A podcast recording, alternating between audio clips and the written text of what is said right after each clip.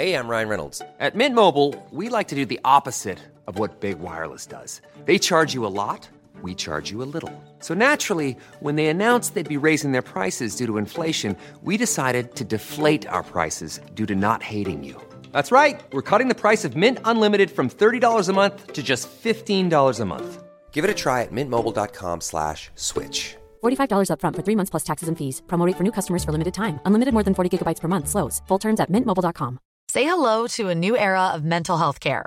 Cerebral is you help you achieve your mental wellness goals with professional therapy and medication management supported your experience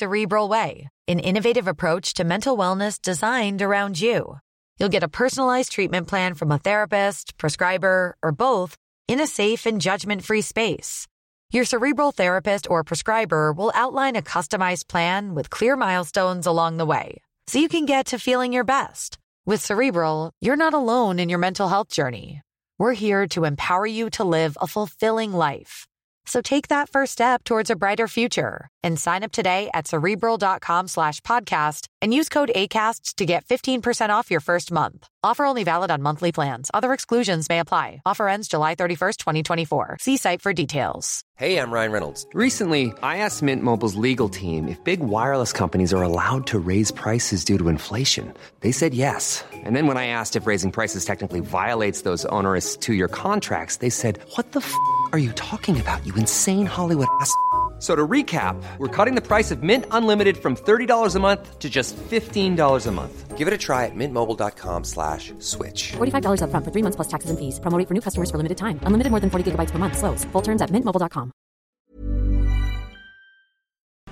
کے بیانات کے لیے مفتی صاحب کے official channel Mufti Tariq Masood speeches کو subscribe کریں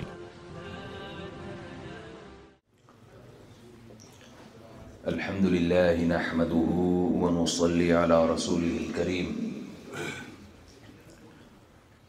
پندرہ منٹ ہیں میرے پاس بیان انشاءاللہ ہم عصر کی نماز کے بعد کریں گے کیونکہ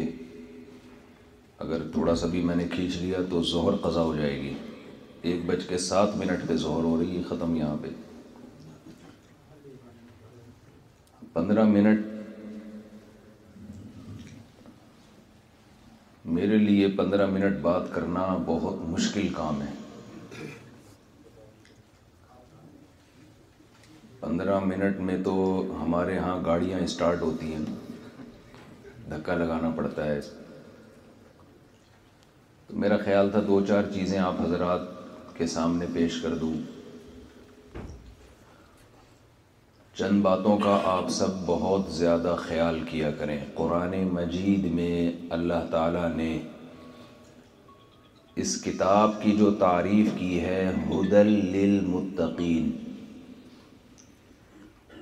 جب بھی ہم کوئی کتاب شروع کرتے ہیں تو اس کا جو مقصد ہے کتاب لکھنے کا کوئی بک لکھنے کا وہ مقصد سب سے پہلے بیان کیا جاتا ہے کیوں لکھی ہے جیسے میری چار شادیوں کی کتاب ہے تو سب کو پتہ ہے کیوں لکھی ہے میں نے ظاہر ہے اس میں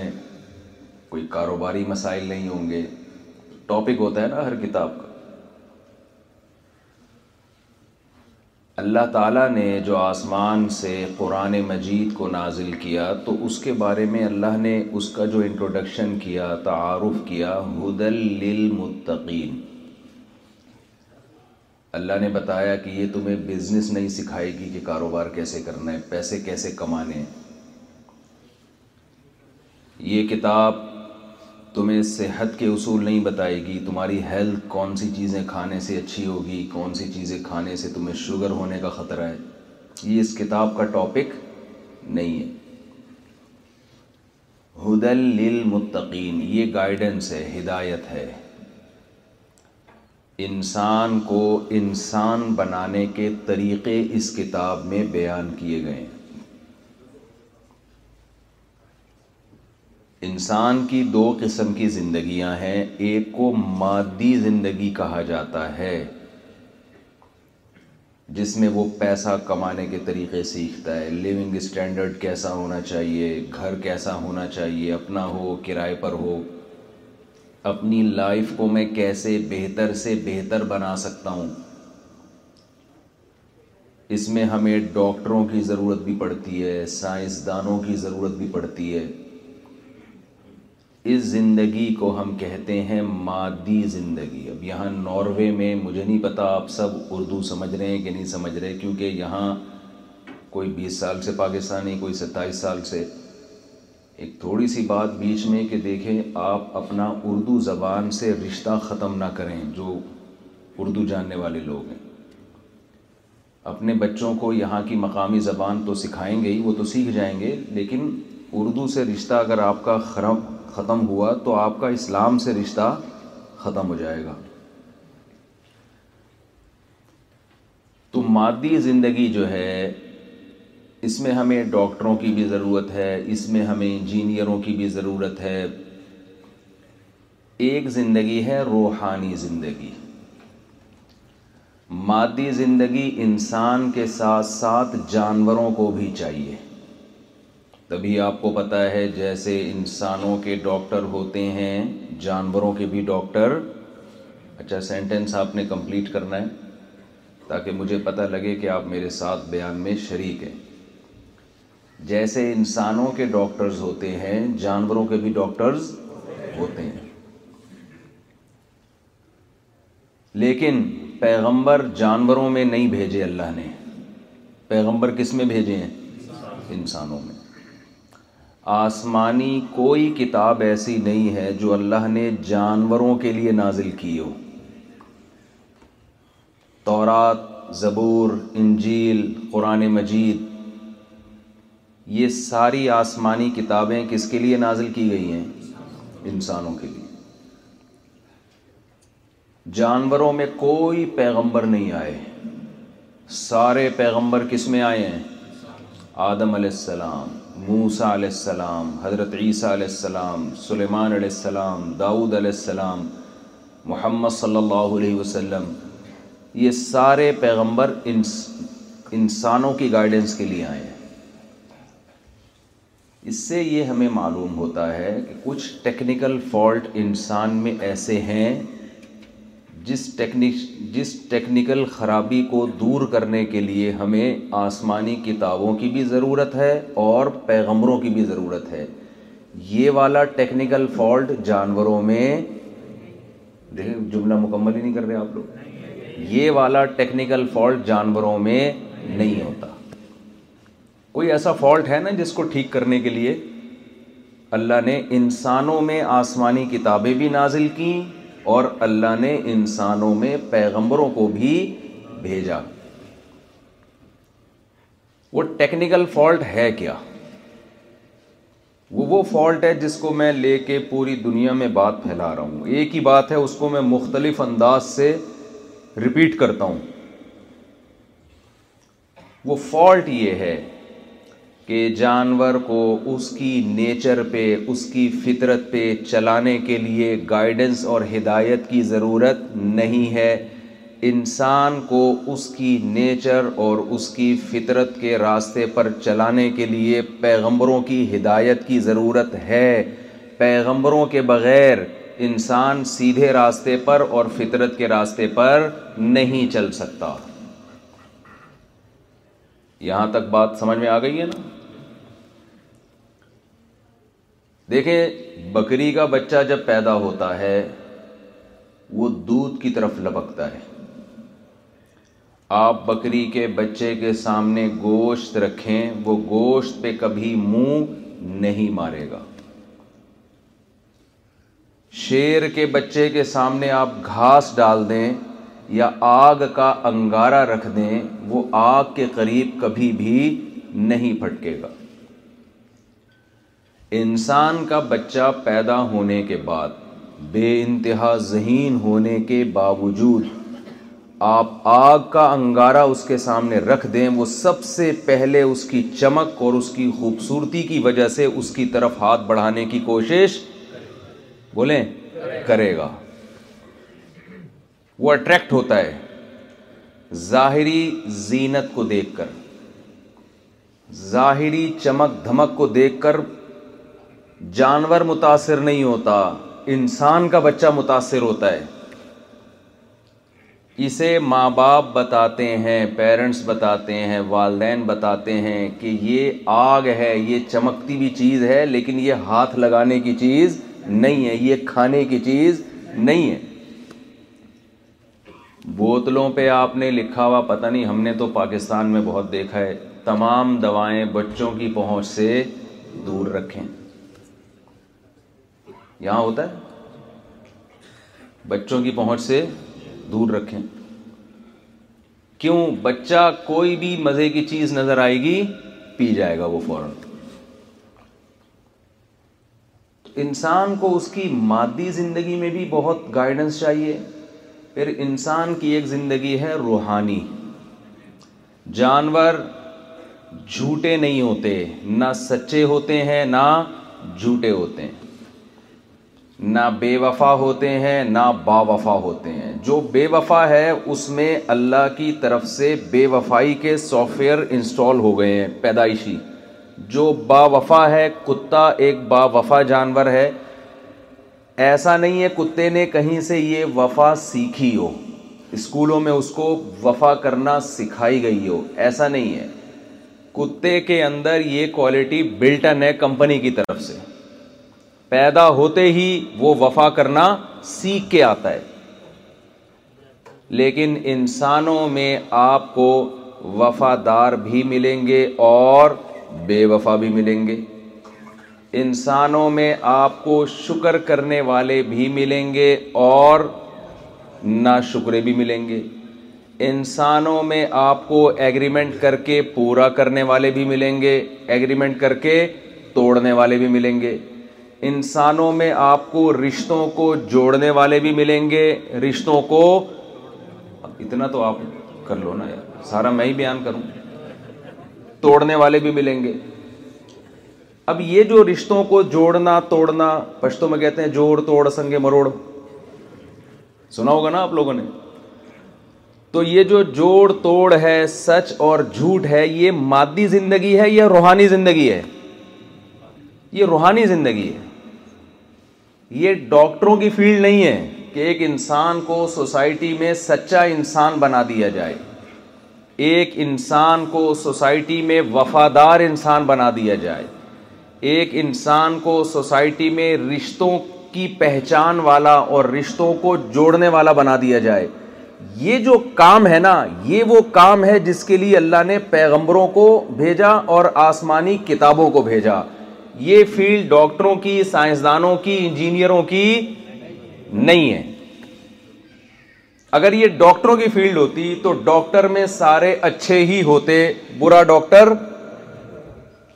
دیکھو بات ہی مکمل نہیں کر رہے آپ تو یہ بولے نا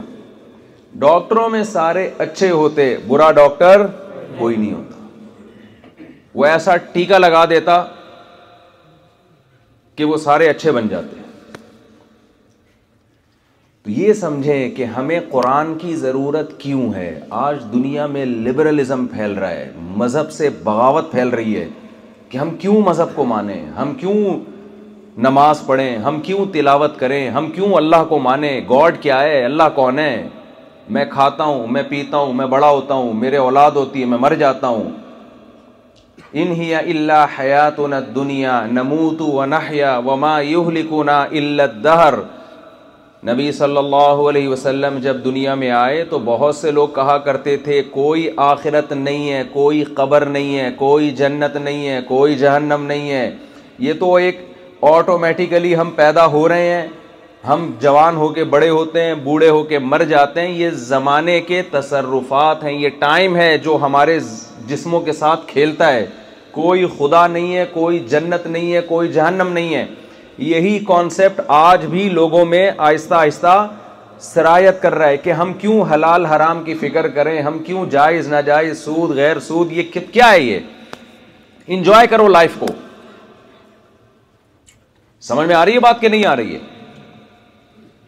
بھائی اگر آپ نے اپنے طریقے سے لائف کو انجوائے کرنا شروع کر دیا اور اس میں پیغمبر کی تعلیمات آپ نے ایک طرف رکھ دی تو انجوائے کرنا تو دور کی بات آپ نیچر پہ بھی قائم نہیں رہ سکتے جس فطرت پہ اللہ نے آپ کو پیدا کیا بنایا اور جس فطرت پہ اللہ نے آپ کو چلایا ہے اس پہ بھی قائم نہیں رہ سکتے آپ اس نیچر سے ہی ہٹ جاؤ گے آپ جانور نہیں ہٹتا وہ چلتا رہے گا شیر کو آپ چڑیا گھر سے نکال کے لے آئے نا تو اس کو وہی ماحول دینا پڑے گا آپ کو جنگل سے اٹھا کے لے آئے زو میں تو آپ اس کو وہی نیچرل ماحول دیتے ہیں نا وہ آپ کے سوفے سے اور آپ کے بہترین بستروں سے متاثر نہیں ہوتا اس کی تو لائف جیسی اللہ نے بنانی تھی ایسا پکا ڈھکا کر دیا ہے ہلنے کے لیے تیار نہیں ہے وہ انسان بہت قلابازیاں بازیاں کھا رہا ہے اور آج کے دور کا انسان تو بہت زیادہ قلابازیاں بازیاں کھا رہا ہے دو طریقے ہیں انسان کو اس کی نیچر پہ چلانے کے لیے مجھے ایک بات بتائیں دنیا میں کوئی مخلوق اپنی فطرت اور اپنی نیچر سے بغاوت کر کے خوش رہ سکتی ہے کیا یہ ممکن ہے جانوروں میں اس کی کوئی مثال نہیں ملتی آپ جب جانور کو لاتے ہیں تو پوری کوشش ہوتی ہے اس کو اس کا نیچرل ماحول دیا جائے اگر اسلام کے علاوہ کچھ اور فطرت ہے کوئی اور چیز فطرت ہے تو وہ کیا ہے قرآن مجید میں اللہ تعالیٰ کا ارشاد ہے فطرت اللہ فتح الناس علیہ یہ اسلام وہ فطرت ہے نیچر ہے جس پر میں نے لوگوں کو پیدا کیا ہے تو دو چیزیں انسان کو نیچر پہ چلانے کے لیے ضروری ہیں پہلی بات اسے یہ پتا چلے کہ نیچر کیا ہے اور نیچر سے بغاوت کون سا عمل ہے اگر یہی نہیں پتہ ہوگا تو وہ کیسے فیصلہ کرے گا کہ نیچرل لائف کیا ہے اور نیچر سے بغاوت کیا ہے دوسری بات اس نیچرل لائف پہ نیچر پہ چلانے کے لیے جو موٹیویشن چاہیے وہ موٹیویشن بھی وہ حوصلہ افزائی بھی وہ ترغیب بھی آسمانی کتابوں کے علاوہ کسی کتاب میں نہیں ہے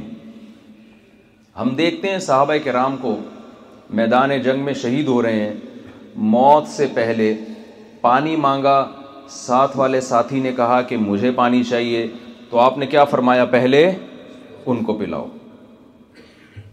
ان کے قریب والوں نے پانی مانگا تو انہوں نے کیا کہا کس کو پلاؤ ان کو پلاؤ وَيُؤْثِرُونَ عَلَىٰ أَنفُسِهِمْ وَلَوْ كَانَ بِهِمْ خَصَاصَ قرآن کہہ رہے ایمان والے لوگ اپنی ذات پہ دوسرے کو ترجیح دیتے ہیں چاہے خود ان کو کتنی ہی ضرورت کیوں نہ ہو تو مجھے اور آپ کو اس زمانے میں جتنی ضرورت پیسے کمانے کی ہے جتنی ضرورت اپنا لیونگ اسٹینڈرڈ بہتر کرنے کی ہے جتنی ضرورت شادی بیاہ کی ہے جتنی ضرورت ناروے میں رہنے کی ہے اللہ کی قسم اس سے زیادہ ضرورت مجھے اور آپ کو مذہب کی ہے یہ سب کچھ ہونے کے باوجود اگر آپ کی زندگی میں مذہب نہیں ہے آپ اچھے ڈاکٹر بن جاؤ گے آپ اچھے انجینئر بن جاؤ گے آپ اچھے سائنٹسٹ بن جاؤ گے آپ انسان کے بچے معذرت کے ساتھ تھوڑا سا کراچی کا لک لانے دیں آپ تو بڑے تمیز سے بیٹھے سنجیدگی سنجید جی۔ آپ انسان کے بچے نہیں بن سکتے انسان کو انسان بنانے کے لیے دیکھیں آج دنیا میں جو کچھ ہو رہا ہے نا اس سے صرف مسلمان پریشان نہیں ہے عیسائی بھی پریشان ہے یہودی بھی پریشان ہے کیونکہ اتنا انسان فطرت سے ہٹ گیا ہے کہ وہ تو کرسچینٹی کے بھی خلاف جا رہی ہے وہ چیز یہودیت کے بھی خلاف جا رہی ہے وہ تو مسلمانوں کے بھی خلاف جا رہی ہے تمام آسمانی مذاہب کی دھجیاں اڑائی جا رہی ہیں ایسی ایسی ایسی ایسی چیزیں ایک تو ہے نا اتفاق ہوتا ہے کہ بھائی یہ تو کوئی بھی اس کو صحیح کہہ نہیں سکتا وہ سارے کام ہو رہے ہیں تو یہ سب اس کی علامت ہے کہ انسان نے جب سے اپنا پیغمبروں سے رشتہ سائنسدانوں کی ویلیو بڑھ رہی ہے ڈاکٹروں کی ویلیو سوسائٹی میں بڑھ رہی ہے انجینئروں کی ویلیو سوسائٹی میں بڑھ رہی ہے کم کس کی ویلیو ہو رہی ہے پیغمبروں کی جو اللہ کے سفیر بن کے دنیا میں آئے اور انہوں نے لوگوں کو اللہ کا پیغام پہنچایا ان کی ویلیو روز بروز کیا ہو رہی ہے کم ہو رہی ہے اس کی ضرورت ہی لوگ محسوس نہیں کر رہے حالانکہ جب یہ دنیا غیر آباد تھی جب اس دنیا میں ترقی نہیں تھی اس وقت بھی دنیا پیغمبروں کی تعلیمات کی وجہ سے سکون میں تھی آج جب دنیا مادی ترقی کی انتہا کو پہنچی ہوئی ہے آج بھی پیغمبروں کی تعلیمات کے بغیر زندگیوں میں سکون نہیں حاصل ہو سکتا اس کی وجہ یہ ہے میں یہ اپنی آخری بات کر کے بیان ختم کرتا ہوں چونکہ بہت شارٹ ٹائم ہے یہاں پہ ظہر اور اثر بالکل کہہ رہے ہیں کہ بیس منٹ کا وقفہ ہوتا ہے تو پیغمبروں کی تعلیمات اس لیے ضروری ہے کہ جو فطرت ہے جو نیچر ہے اس کے اصول کبھی بھی نہیں بدلتے چاہے انسان ترقی کی انتہا کو پہنچ جائے مجھے آپ ایک بات بتائیں صدیوں پہلے ہم روٹی کو گندم کو چبا کے کھایا کرتے تھے آج اگر کوئی یہ کہے کہ ترقی اتنی ہو گئی ہے اب ہمارے پاس گندم چبانے کا ٹائم نہیں ہے ہم گندم کو گرینڈ کر کے جوس بنا کے پیا کریں گے کیا ڈاکٹر اس کی حمایت کریں گے کیا بولیں گے بھائی یہ دانت جو خدا نے دیے ہیں ہمیں یہ چبانے کے لیے دیے ہیں یہ صرف مسکرانے کے لیے بولیں نہیں دیے جتنی بھی جتنا بھی ٹائم گزر جائے ہماری باڈی تھوڑی چینج ہو رہی ہے آج اگر کوئی یہ کہتا ہے کہ صدیوں پہلے ہمیں چل کے جانا پڑتا تھا واکنگ کرنا پڑتی تھی اب چونکہ مشین کا دور ہے لہذا ہم اپنی ٹانگوں کو استعمال کرنا چھوڑ دیں گے اب ترقی ہے کوئی واکنگ کر رہا ہے پارک میں یا جاگنگ کر رہا ہے لوگ کہہ رہے ہیں ہزاروں سال پرانا دقیانوس آدمی وہی جیسے پرانے دور کے لوگ چلتے تھے دوڑتے تھے اسی طرح سے دوڑ رہے سائنسی دور ہے جہازوں میں جاؤ ٹرین میں جاؤ بائک پہ جاؤ یہ کیا چلتا ہوا جا رہا ہے وہ پرانے زمانے کی باتیں کر رہے ہیں اس زمانے میں تو وہ کیا کہے گا بھائی مجھے جدید دور کے جدید سائنسدانوں نے یہ مشورہ دیا ہے کہ تھوڑا سا ان گھٹنوں کو چلنے میں بھی استعمال کیا کیوں یہ ٹانگیں اللہ نے کس کام کے لیے بنائی ہیں چلنے کے لیے بنائی ہیں تو آپ بتاؤ اس سائنسی ترقی سے نیچر چینج ہو رہی ہے کیا نیچر تھوڑی چینج ہوگی ٹانگوں کا کام چلنا ہے تو چلنا پڑے گا چاہے کتنی ترقی ہو جائے دانتوں کا کام چبانا ہے تو چبانا پڑے گا آپ کو تو خوب سمجھ لیں جیسے پانچ چھ ہزار سال پہلے پیغمبروں کی ضرورت تھی انسان کو روحانی زندگی سکھانے کے لیے آج بھی اسی طرح پیغمبروں کی انسان کو ضرورت ہے یہ ضرورت کسی بھی سوسائٹی میں کسی بھی معاشرے میں تبدیل نہیں ہو سکتی وقت چونکہ مکمل ہو گیا انشاءاللہ پھر ہم اثر کی نماز کے بعد آپ کو سوال جواب کا موقع دیا جائے گا کچھ بات میرے دماغ میں کچھ اور باتیں بھی ہیں وہ بھی میں آپ کے ساتھ انشاءاللہ شیئر کروں گا تو ناروے تو ہم بہت عرصے سے خواہش تھی ناروے کا چکر لگانے کی مجھے اس لیے خواہش تھی کہ ناروے میں جو ہے نا یہ بالکل نارتھ میں ہے نا تو میں دیکھنا چاہ رہا تھا کہ نو بجے سورج کیسے نکلتا ہے تین بجے مارکیٹ سے ایک دم شارٹ کیسے ہو جاتا ہے آج میں نے وہ منظر دیکھا اپنے گھر بھی ویڈیو بنا کے بھیجی کہ بھائی صبح پونے نو ہو رہے ہیں اور ابھی سورج آہستہ آہستہ طلوع ہو رہا ہے تو کراچی میں اگر یہ سہولت ہو تو بہت خوشی ہوگی ہمیں اس کی وجہ یہ کہ وہاں بارہ بجے لوگ سو کے اٹھتے ہیں تو بتائیں گے الحمد للہ ہم صبح صبح بارہ بجے آفس گئے ٹھیک ہے نا اور پھر تین بجے سوا تین بجے مغرب کا ٹائم ہے تو مجھے یہ دیکھنے کا بڑا شوق تھا کہ یار میرے والد صاحب نیوی میں تھے تو وہ جب ناروے آئے پانی کے جہاز میں میں تو چھوٹا تھا مجھے تو یہ واقعہ یاد نہیں ہے والدہ نے بتایا کہ والد صاحب نے خط لکھا تھا کہ میں ایک ایسے کنٹری میں ہوں جہاں سورج ہی نہیں نکل رہا تو ناروے کا جو اورتھ نارتھ ہے اس طرف سنا ہے کہ دو تین مہینے کے سورج ہی مارکیٹ سے شارٹ ہی رہے تو ہم تو کراچی میں روتے ہیں کہ چینی شارٹ ہو گئی آج ڈیزل شارٹ ہو گیا میں لوگوں کو جا کے بتاؤں گا میں نے ایک ایسا کنٹری دیکھا جہاں سورج ہی شارٹ ہو گیا مارکیٹ سے تو تم شکر ادا کرو چینی شارٹ ہو رہی ہے تو زمین کا کنارہ ہے جہاں اللہ نے آپ لوگوں کو بسایا ہے تو اور بہت صاف ستھری فضا ہے چھینکیں ہی نہیں آ رہی ہیں زکام ہی نہیں ہو رہا ہے ہمیں تو بعض دفعہ ٹینشن ہونے لگتی ہے کہ ٹینشن نہ ہونے سے ہم ٹینشنوں کے عادی ہو چکے ہیں چھینکوں کے گٹر کے ڈھکن نہیں ہوتے کئی دفعہ چلتے ہوئے آدمی کو گرنے کا خطرہ ہوتا ہے موبائل اسنیچنگ اور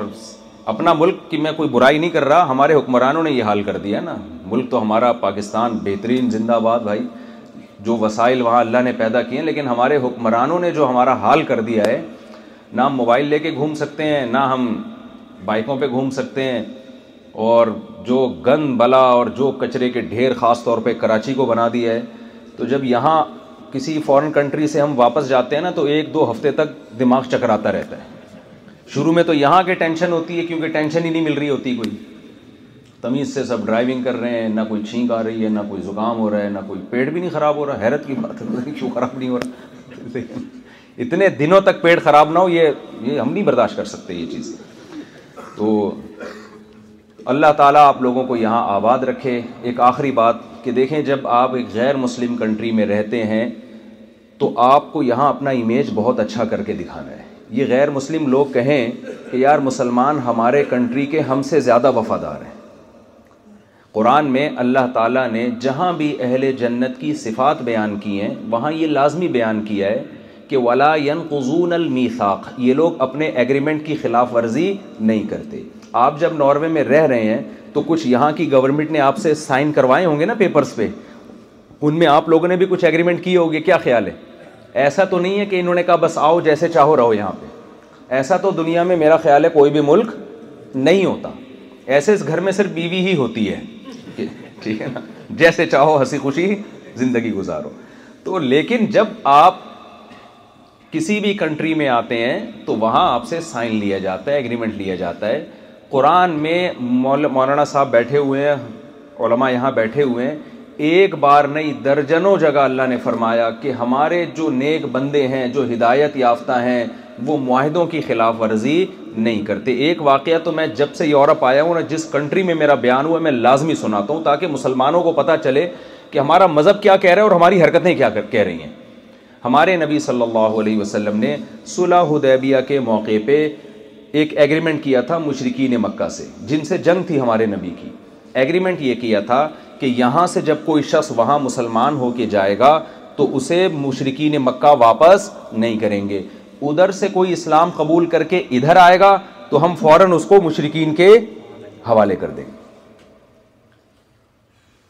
یہ جنگ بندی کے لیے آپ نے ایگریمنٹ کیا تاکہ جنگ نہ ہو بظاہر یہ ایگریمنٹ کتنا غلط ہے کہ اپنا آدمی ان کے حوالے کر رہے ہیں جو آپ کے پناہ مانگنے کے لیے آ رہا ہے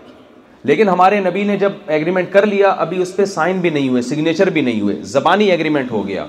ادھر سے حضرت ابو جندل رضی اللہ تعالیٰ عنہ نے اسلام قبول کیا ان پہ بہت ظلم ہو رہا تھا وہ ظلم سے بچنے کے لیے بھاگے اور حدیبیہ میں نبی کے ساتھ آ کے مل گئے مشرقین نے کہا آپ کا ایگریمنٹ ہے آپ ان کو ہمارے حوالے کریں حضرت ابو جندل نے عرض کیا یا رسول اللہ آپ کیسے مجھے مشرقین کے حوالے کر رہے ہیں میں تو کلمہ پڑھ کے آپ کے دین میں داخل ہوا آپ کے مذہب میں داخل ہوا اور بجائے اس کے کہ مجھے پناہ دی جائے مجھے سپورٹ کیا جائے اٹھا کے ان کے حوالے کیا جا رہا ہے آپ نے خاموشی اختیار کی اور ایگریمنٹ کے مطابق حضرت ابو جندل کو ان کے حوالے کر دیا ان کے حوالے کر دیا کیوں دنیا کو یہ بتانے کے لیے کہ محمد صلی اللہ علیہ وسلم معاہدوں کی خلاف ورزی نہیں کرتے چاہے وہ معاہدہ ایگریمنٹ آپ کے حق میں جا رہا ہو یا آپ کے اگینسٹ جا رہا ہو تو یہ پیغمبر صلی اللہ علیہ وسلم کی تعلیمات ہیں آپ نے دے دیا ان کو بھائی ایگریمنٹ ہمارا یہی ہوا ہے تو اب آپ مجھے بتاؤ اس سے زیادہ کوئی نقصان ہو سکتا ہے جذبات ہو سکتے ہیں تو آپ جب کسی فورن کنٹری میں رہتے ہیں یورپ میں رہتے ہیں ناروے میں آپ لوگ رہ رہے ہیں تو یہاں بھی کچھ گورنمنٹ سے آپ کے ایگریمنٹ ہوئے ہوں گے ان معاہدوں کو پورا کرنا یہ میری اور آپ کی مذہبی ذمہ داری ہے یہ وہ ذمہ داری نہیں ہے جو ناروے کی گورنمنٹ نے لگائی ہے یہ وہ تو بعد میں لگائی ہے پہلے کس نے لگائی ہے یہ یہ قرآن نے لگائی ہے یہ اللہ نے لگائی ہے اگر آپ معاہدے کو توڑتے ہیں گورنمنٹ آپ سے پوچھے نہ پوچھے جس خدا نے اس کائنات کو بنایا ہے وہ پہلے آپ سے پوچھے گا اس کے بارے میں تو ان چیزوں کا بہت خیال کیا کریں یہاں پہ کوئی کام غیر قانونی طریقے سے نہ کریں اور شدت پسندی والا راستہ اگر آپ یہاں اختیار کریں گے تو اس راستے سے آپ ہی کو نقصان ہوگا اس سے اسلام کو نقصان ہوگا اس سے انہیں کوئی نقصان ہونے والا نہیں ہے آپ کو نقصان ہوگا ہمارے نبی صلی اللہ علیہ وسلم کو مکہ میں آپ کے پشت مبارک پہ اوجڑی لا کے رکھی جاتی تھی لیکن اس وقت قرآن بار بار کیا کہتا تھا وصبر وصبر صبر کریں صبر کریں صبر کریں صبر کریں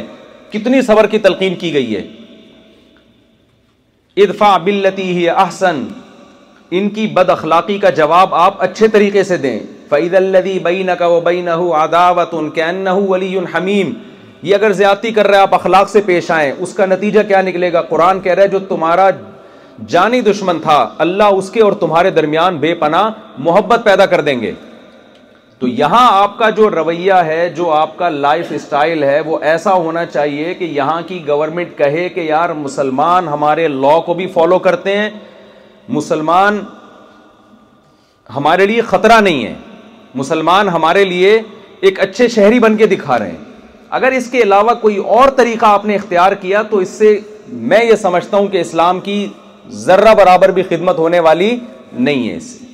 وقتی کچھ انسان کو فائدے حاصل ہو جاتے ہیں لیکن ریزلٹ اس کا اچھا نہیں ہوتا تو اللہ تعالیٰ سے دعا ہے کہ جو کچھ کہا سنا اللہ تعالیٰ ہم سب کو اس پر عمل کی توفیق عطا فرمائے نماز کا ٹائم ہو رہا ہے سنتیں پڑھ لیجیے آپ لوگ جزاک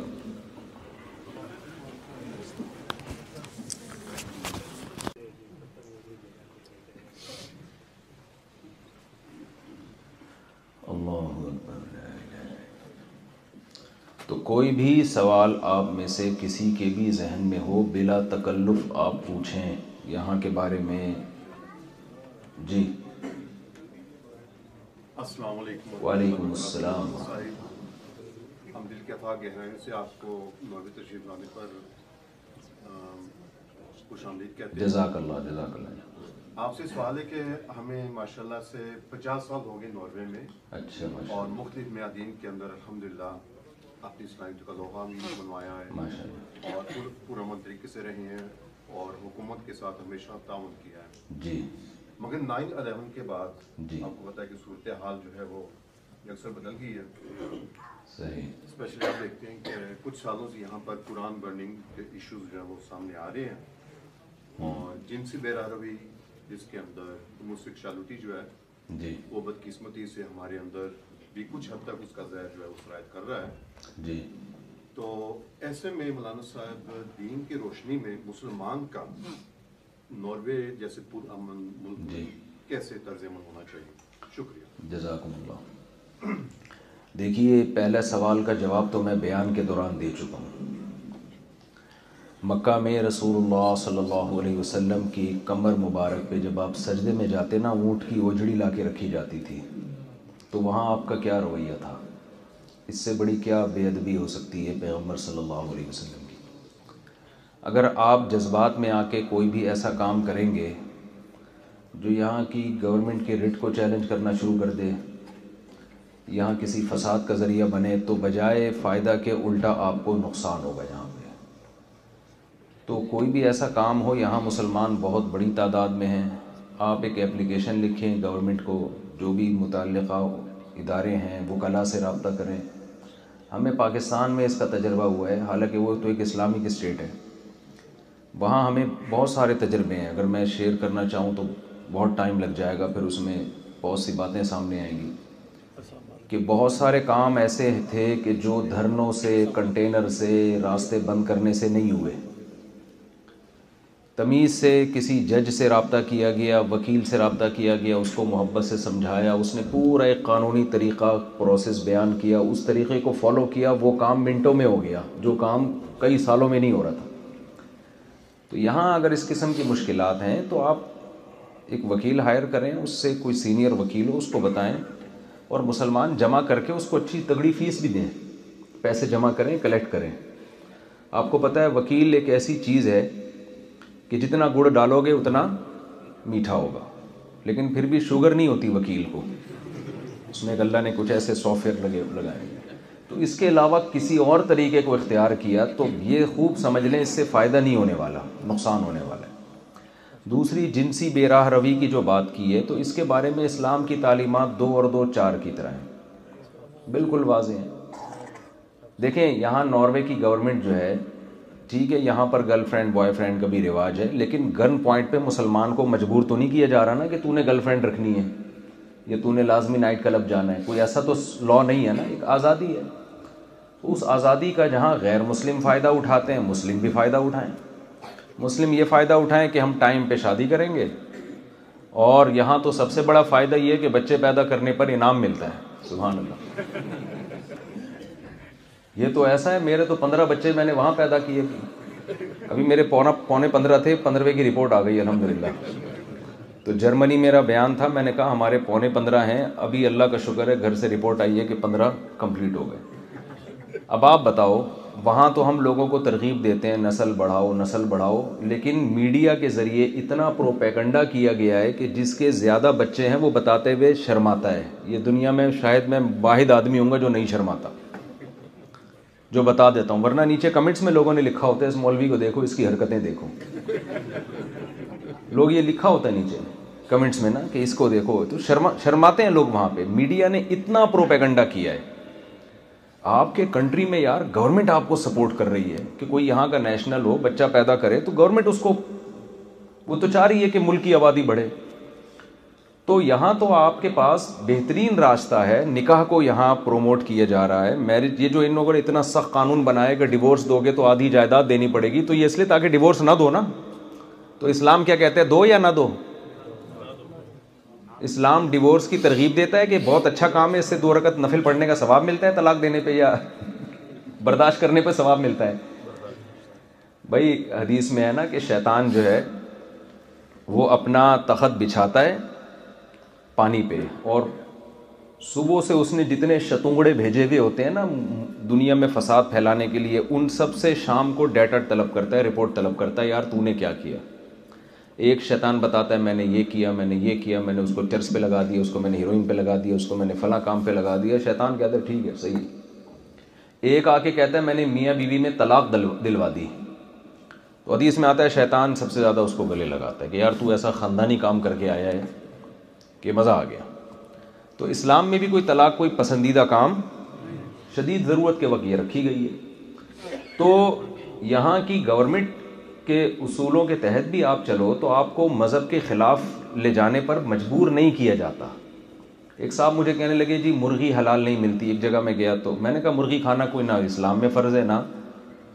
کوئی آپ کے فقہ میں آپ کے مسلک میں کچھ بھی نہیں ہے کیا خیال ہے مرغی کے علاوہ بیسیوں چیزیں وہ کھا لو یار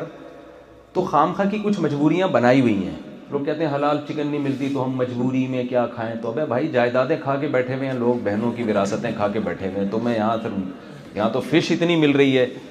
اور گوشت اتنا مل رہا ہے گائے کا بھی اور دمبے کا بھی تو مجھے جو لگا ہے نا یورپ میں پہلا سفر ہے میرا مجھے لگا ہے کہ کوئی مجبور یہاں آپ زیادہ مزے میں ہیں مجھے تو ایسا لگ رہا ہے ہاں یہ ضرور ہے کہ جو ایک ریلیشن ہونا چاہیے اپنے رشتہ دار نہیں ہیں اپنی ایک زبان ہے جو جو وہاں کے گٹروں کے ڈھکنوں پہ بیٹھنے کے مزے ہیں وہاں پہ ساری ساری رات بیٹھے رہتے ہیں گپے مارتے رہتے ہیں رشتہ داروں سے ایک تعلق ہے وہ ظاہر ہے وہ تو نہیں ملے گا آپ کو یہاں پہ تو جو ہومو سیکسویلٹی کو یہاں فروغ دیا جا رہا ہے یا یہ کہ زنا عام ہے یہاں پہ گرل فرینڈ بوائے فرینڈ ٹھیک ہے عام ہے لیکن آپ کو گن پوائنٹ پہ مجبور نہیں کیا جا رہا آپ کو آزادی ہے کہ آپ نہ کریں یہ کام تو اس میں اصول یہ کہ نہ آپ دوسرے کو چھیڑیں اور نہ آپ خود اس طرف جانے کی کوشش کریں چھیڑیں بھی نہیں کسی کو چھیڑنے پر گورنمنٹ کی طرف سے کیا ہے پابندی ہے نا آپ اسلام کو بتائیں کہ بھائی یہ اسلام ہے یہ غیر اسلام ہے تو وہ خود سمجھ جائے گا اگلا کہ یار کون سا راستہ فطرت کا ہے اور کون سا فطرت سے بغاوت کا راستہ ہے وہ خود سمجھ جائے گا جس کو فریڈم آف اسپیچ تو ہے نا یہاں پہ بولنے کی آزادی ہے تو آپ اپنا نقطۂ نظر پیش کر دیں بھائی ہماری رائے میں یہ ٹھیک نہیں ہے اور ہم اس کو مذہبی لحاظ سے اور اس کو کرسچینٹی تو کرسچن بھی اس میں آپ کے ساتھ ہوں گے لوت علیہ السلاۃ والسلام کا جو واقعہ ہے نا کہ وہ لڑکوں سے بدفیلی کیا کرتی تھی وہ ان کی قوم اور اس کی برائی قرآن میں بیان کی گئی ہے یہ واقعہ یہودی بھی بیان کرتے ہیں یہ واقعہ عیسائی بھی بیان کرتے ہیں عیسائیوں کے پادریوں سے آپ پوچھو وہ بھی اس کو حرام کہیں گے یہ مسلمان بھی بیان کرتے ہیں تو اس میں تو عیسائیت جو کرسچینٹی ہے وہ اور اسلام اور یہودیت ایک پلیٹ فارم پہ کھڑے ہوئے ہیں ایک جگہ کھڑے ہوئے ہیں تو اس لیے یہاں کوئی کسی قسم کی شدت پسندی کے بجائے آپ اپنے آپ کو اپنے بچوں کو روکنے کی کوشش کرو اور اس کا بہترین طریقہ یہ ہے کہ بالغ ہوتے ہی ان کی شادی کرا دو سمجھتے ہیں کہ نہیں سمجھتے ان کو بتاؤ بیٹا اچھے بچوں کی طرح یہ تمہاری وائف ہے اور یہ تم کیا ہو ہسبینڈ ہو تو وائف اس ڈیزائن کی جو ہوتی ہے وہ وائف کہلاتی ہے اس کے علاوہ وائف کا کوئی اور تصور ہماری سوسائٹی میں ایسا نہیں کہ وسیم بھائی کو وائف بنا دو تم ہاں یہ نہیں ہو سکتا اور بیٹی کو بتایا جائے کہ ہسبینڈ اس ڈیزائن کا جو بھی ہوگا نا وہ ہسبینڈ ہوتا ہے ہم لوگ کے یہاں ایسے ہی ہوتا ہے ایسا نہ ہو کہ تم جو ہے نا وہ وحیدہ کو یا مسرت کو یا کوئی بھی لیڈیز کو کیا بنا لو تم اپنا شوہر بنا لو تو ہم لوگ کے ہاں ایسا ہوتا ہے یہ ڈیزائن چند تصویریں دکھا دیں اس کو آدمیوں کی کہ میاں اس ڈیزائن کی ہوتے ہیں اور بیویاں اس ڈیزائن کی ہوتی ہیں تو اور بر وقت نکاح کریں دیکھو بر وقت جب شادی نہیں ہوتی تو پھر یہ سارے مسائل پیدا ہوتے ہیں جس کا نکاح بر وقت ٹائم پہ ہو جائے وہ نیچر پہ آ گیا اب اس کو فطرت سے ہٹنے کی ضرورت نہیں ہے جب آدمی ڈپریشن میں جاتا ہے تو نشے کی طرف آتا ہے نا وہ ڈپریشن میں جا ہی نہیں رہا وہ ٹائم پہ سو جاتا ہے صبح ٹائم پہ اٹھتا ہے اپنی ایک روٹین والی زندگی ہے تو اس کو سٹے لگانے کی پینے کی کیا ضرورت ہے تو جب ایک میں ایک خواہش نفس پیدا ہوتی ہے سیکشول ڈیزائرز پیدا ہوتی ہیں آپ نے ٹائم پہ اس کی ڈیزائرز کو پورا کر دیا ہے جائز طریقے سے تو پھر اس کو دوسری طرف جانے کی ضرورت نہیں ہے تو جنسی بے راہ روی کا میری رائے میں بروقت شادی کے علاوہ آپ کی سوسائٹی میں کیا پوری دنیا میں پاکستان میں بھی ایسا ہی ہے کوئی حل نہیں ہے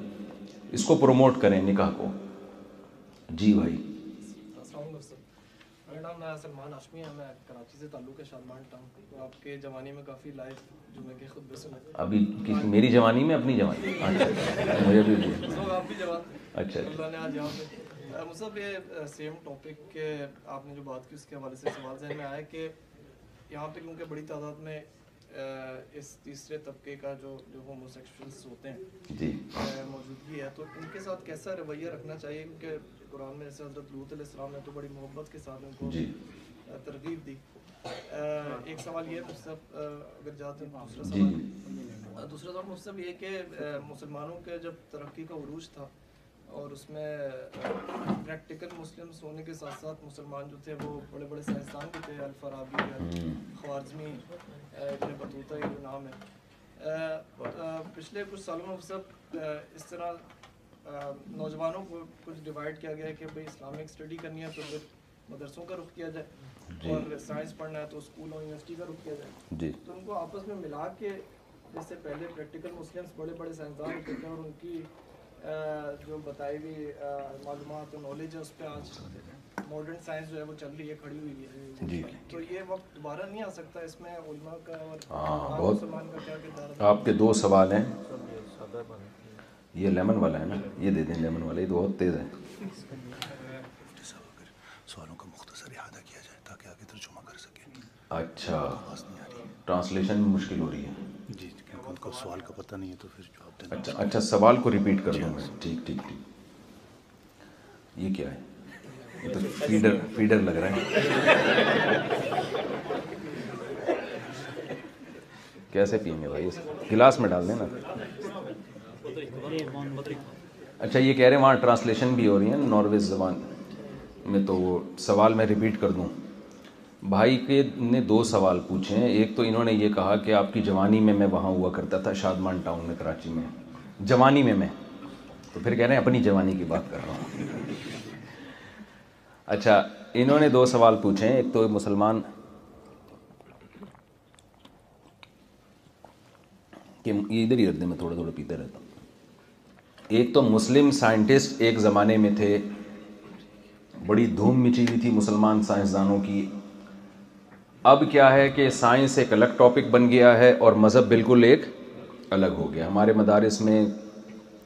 دنیاوی علوم بالکل بھی نہیں ہیں اور مسلمان سائنس اور ٹیکنالوجی میں بہت پیچھے چلے گئے ہیں تو دیکھیں یہ بات گوروں نے لکھی ہے کہ اگر مسلم سائنٹسٹ نہ ہوتے تو آج سائنس جس ترقی پہ پہنچی ہوئی ہے ہمیں یہاں تک پہنچنے میں کم سے کم مزید پانچ سو سال لگتے مسلمان سائنسدانوں نے پانچ سو سال کا فاصلہ کم کر دیا ہے اور گوروں نے اس کی وجہ بھی بیان کی ہے میں نے ایک یونیورسٹی میں پوری گوروں کی کتابوں کے حوالوں سے یہ بیان کیا تھا گوروں نے اس کی وجہ بھی بیان کی ہے اچھا آپ کے پاس ٹائم کتنا ہے مجھے یہ بتائیں سوا گھنٹے تک ہے یعنی کہ اسپیڈ میں تو نہیں ہے نا آپ لوگ جتنی بچوں کی اسپیڈ ہے یہاں پیدا کرنے کی اس سے زیادہ اسپیڈ میں تو نہیں ہے نا ابھی آپ تو جو مسلم سائنسدان تھے وہ وجہ کیا تھی کہ جب اسلام دنیا میں آیا تو سائنسی ترقی کیوں ہوئی ہے وہ وجہ میں بیان کرتا ہوں اور پھر بتاؤں گا آج کل یہ والی وجہ مارکیٹ سے شارٹ چل رہی ہے اس لیے مسلمان کہاں رہ گئے پیچھے رہ گئے کیونکہ مذہب کا ایک پہلو سامنے آیا دوسرا پہلو وہ ختم ہو گیا ختم کیوں ہوا وہ بھی میں تھوڑی سی روشنی ڈالوں گا اس پہ گوروں نے یہ بات لکھی انگریزوں نے یہ بات لکھی ہے کہ اسلام جب دنیا میں آیا تو عقل کا دور تھا ہی نہیں مذہبی اجارہ داری تھی دنیا پہ جو آتش پرس لوگ تھے ان کے مذہبی رہنماؤں نے اپنے کچھ فلسفے لوگوں پہ ٹھونسے ہوئے تھے دنیا میں جس طرح کے بھی مذہب تھے ان پہ مذہبی لوگوں کی اجارہ داری تھی انہوں نے سب سے پہلا کام یہ کیا کہ عقل کو استعمال نہیں کرنا ان کو پتا تھا جہاں کھوپڑی استعمال ہوئی نا تو لوگ مذہب سے دور ہو جائیں گے کیونکہ مذہب مسخ شدہ تھے ایک تو حقیقی مذہب ہوتا ہے نا جو آسمانی مذہب ہوتا ہے ایک وہ تحریف ہو جائے اس میں تو لوگوں کو یہ کہ کھوپڑی کھوپڑی سمجھتے ہیں آپ لوگ جو ان کو کھوپڑی کا ترجمہ نہیں آتا ترجمہ نہیں آتا وہ پھر بتا دیں ان کو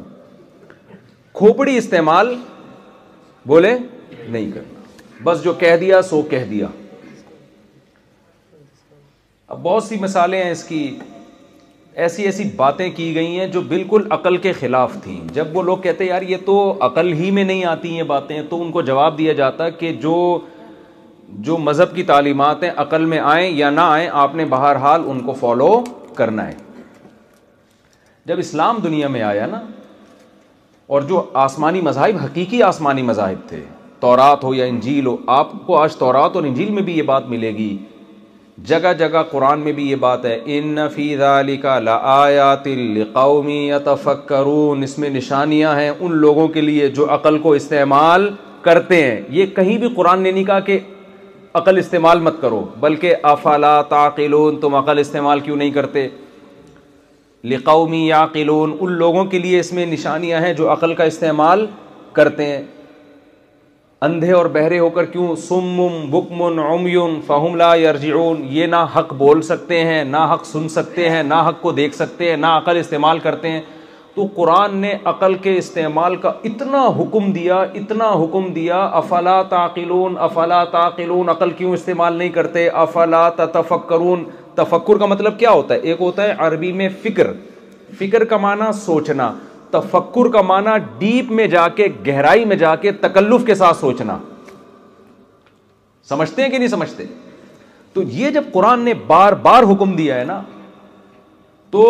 لوگوں میں سوچنے کا ایک رجحان پیدا ہوا ہے سمجھتے ہیں یہاں تک بات سمجھ میں آ رہی ہے آپ تو یار اپنے پرانے لگ رہے ہیں اب تو اچھا آپ کو تو میں نے اپنے بیان میں بہت دب یہاں کا بھائی ناروے میں کمال ہے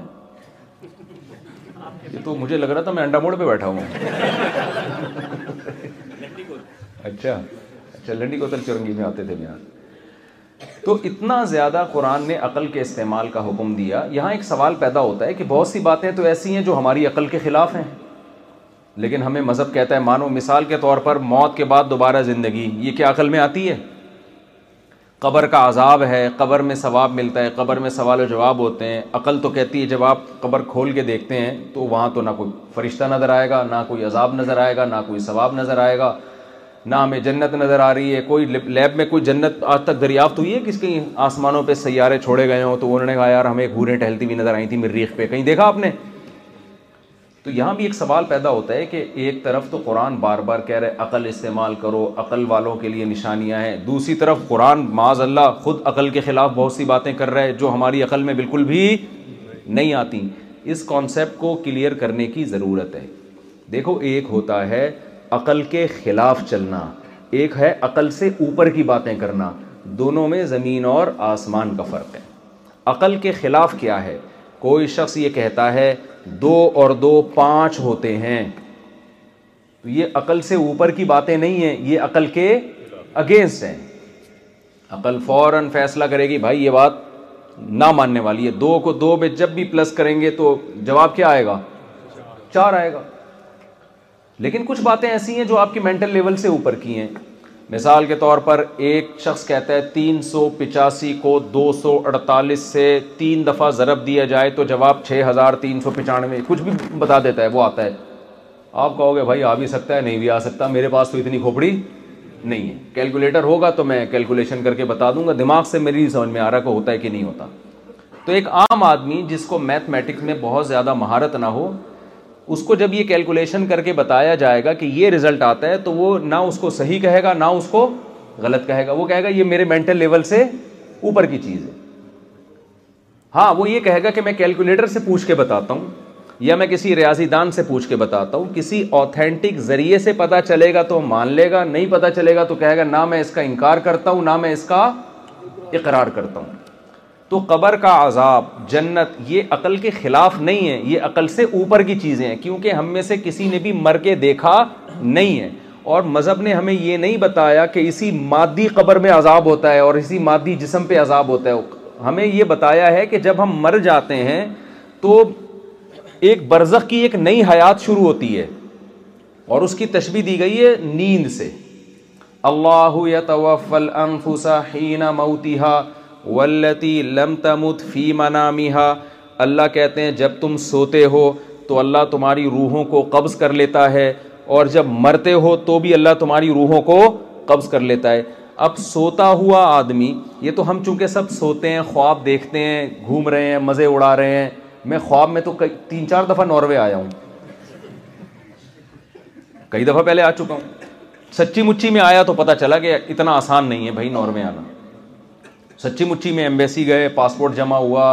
انٹرویو ہوا دس بیس قسم کے مسائل ہیں سچی مچی میں آنے میں خواب میں تو بیس دفعہ میں امریکہ بھی جا چکا ہوں اور چار شادیاں میری خواب میں تو کئی دفعہ ہو چکی ہیں لیکن آپ حقیقت میں کر کے دکھاؤ تو پتا چلے گا نا تو لیکن خواب میں انسان ٹینشنیں بھی اٹھا رہا ہوتا ہے اور خوشیاں بھی دیکھ رہا ہوتا ہے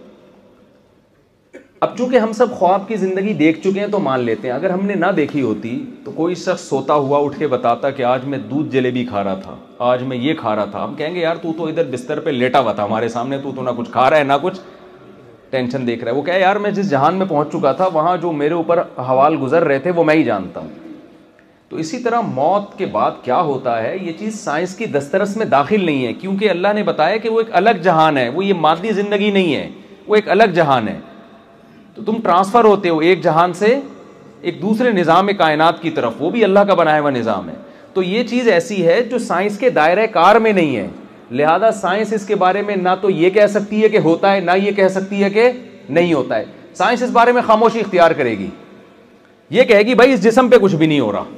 اس جسم پہ کچھ یہ تو کیڑے کھا کے اس کو اس کو تو ختم کیا جا رہا ہے تو روح پہ کیا گزر رہا ہے یہ سائنس کے دسترس سے باہر ہے یہ چیز اگر ہمیں مستند ذریعے سے پتہ چل جائے کہ بھائی موت کے بعد عذاب بھی ہوتا ہے ثواب بھی ہوتا ہے تو ذریعہ اگر اوتھینٹک ہوگا تو ہم مان لیں گے ذریعہ اوتھینٹک نہیں ہے تو ہم اس کا انکار کر دیں گے تو ہمیں یہ پتہ چلا ہے پیغمبروں سے تمام پیغمبروں کی تعلیمات کرسچینٹی بھی اس کی قائل ہے یہودی بھی اس کے قائل ہے تورات میں بھی ہے انجیل میں بھی ہے قرآن میں بھی ہے کہ قبر کا ثواب بھی ہوتا ہے قبر کا عذاب بھی ہوتا ہے تو اس لیے ہم مانتے ہیں تو یہ خلاف عقل نہیں ہے بلکہ یہ عقل سے کیا ہے بالا تر ہے لیکن مذہب عقل کے خلاف کبھی نہیں جائے گا جو مذہب عقل کے خلاف لے کے جا رہا ہے اس کا مطلب وہ ٹھیک ہی نہیں ہے وہ تو وہ اللہ کے نمائندے ہو ہی نہیں سکتے جو آپ کو عقل کے خلاف لے کے جائیں تو ان کے سوال کا میں جلدی سے جواب کو مختصر دیتا ہوں اب بات لمبی ہو گئی تو خوب سمجھ لیں کہ جب اسلام دنیا میں آیا تو اس نے بار بار عقل کو استعمال کرنے کا حکم دیا الحم ارجن شو ہا کیا ان کے پاؤں ہیں جس سے یہ چلتے ہیں یہ جو بت ہیں جن کی عبادت کرتے ہو کیا ان کے پاؤں ہیں جس سے یہ چل سکتے ہیں کیا ان کی آنکھیں ہیں جس سے یہ دیکھ سکتے ہیں ان کو تو تم نے خود اپنے ہاتھوں سے بنایا ہے اب خود ان سے مانگ رہے ہو تو یہ کیسے ممکن ہے مذہبی پیشوا کیا کہتے تھے بھائی یہ فلاں کتاب کے فلاں صفحے پہ لکھا ہوا ہے بس لکھا ہوا ہے تو اب کیا کرو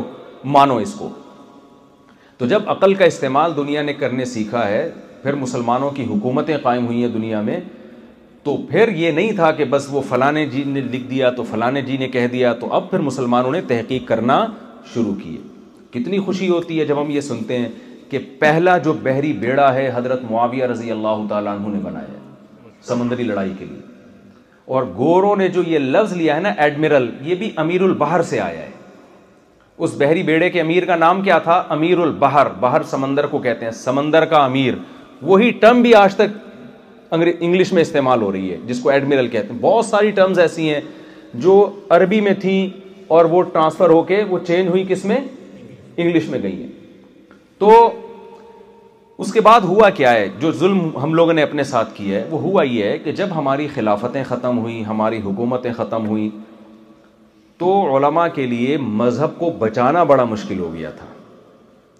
سائنسدان پیدا کرنا تو بہت دور کی بات رہی لیکن انجینئر پیدا کرنا سائنٹسٹ پیدا کرنا تو بہت دور ہمارے اکابر کو اس کی فکر تھی فی الحال مذہب کو بچانے کی کوشش کرو تو انہوں نے یونیورسٹیوں کے بجائے محنت کر کے مدارس پہ زیادہ زور دیا کہ دینی مدرسے بنائے جائیں جہاں خالص دینی تعلیم ہو تاکہ دین ہمارا محفوظ رہے تو اللہ کا شکر ہے ان دینی مدرسوں کا فائدہ یہ ہوا کہ دین تو ہمارا محفوظ ہو گیا لیکن اس کا ایک سائیڈ افیکٹ بہت بڑا یہ سامنے آیا کہ مولانا اور مسٹر ان دونوں کے راستے الگ الگ ہونا شروع ہو لباس الگ تہذیب الگ پہلے ایسا نہیں تھا پہلے ہماری یونیورسٹیوں میں میں اکثر بیان میں بات کہتا ہوں کہ امام غزالی ایک بڑے مذہبی اسکالر تھے وہ جس یونیورسٹی سے فارغ ہوئے ہیں البیرونی جیسا سائنسدان بھی اسی یونیورسٹی سے اسی مدرسے سے پڑھ کے فارغ ہوا ہے تو ایک ہی چھت کے نیچے لوگوں کے پاس اختیار تھے بھائی مذہب پڑھنا چاہو یا سائنس اور ٹیکنالوجی میں مہارت حاصل کرنا چاہو تو ہم نے تو ایسے علماء بہت سنے ہیں دیکھے بھی ہیں کہ جو دونوں علوم کو لے کے چل رہے تھے یعنی اب بھی ان کی باقیات باقی ہیں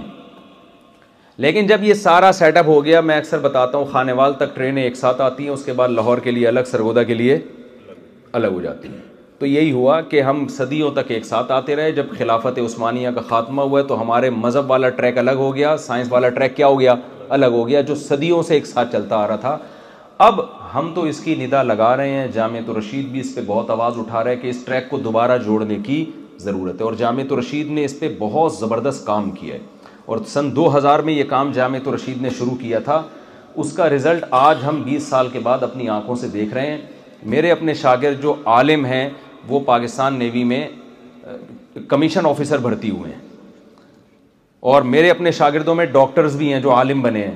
تو یہ خلا کو یقیناً ختم کرنا چاہیے لیکن یہ نہیں ہو سکتا کہ ایک آدمی پراپر مکمل عالم بھی ہو اور مکمل انجینئر بھی ہو تو اگر ایسا کیا نا تو نہ وہ عالم کا رہے گا نہ وہ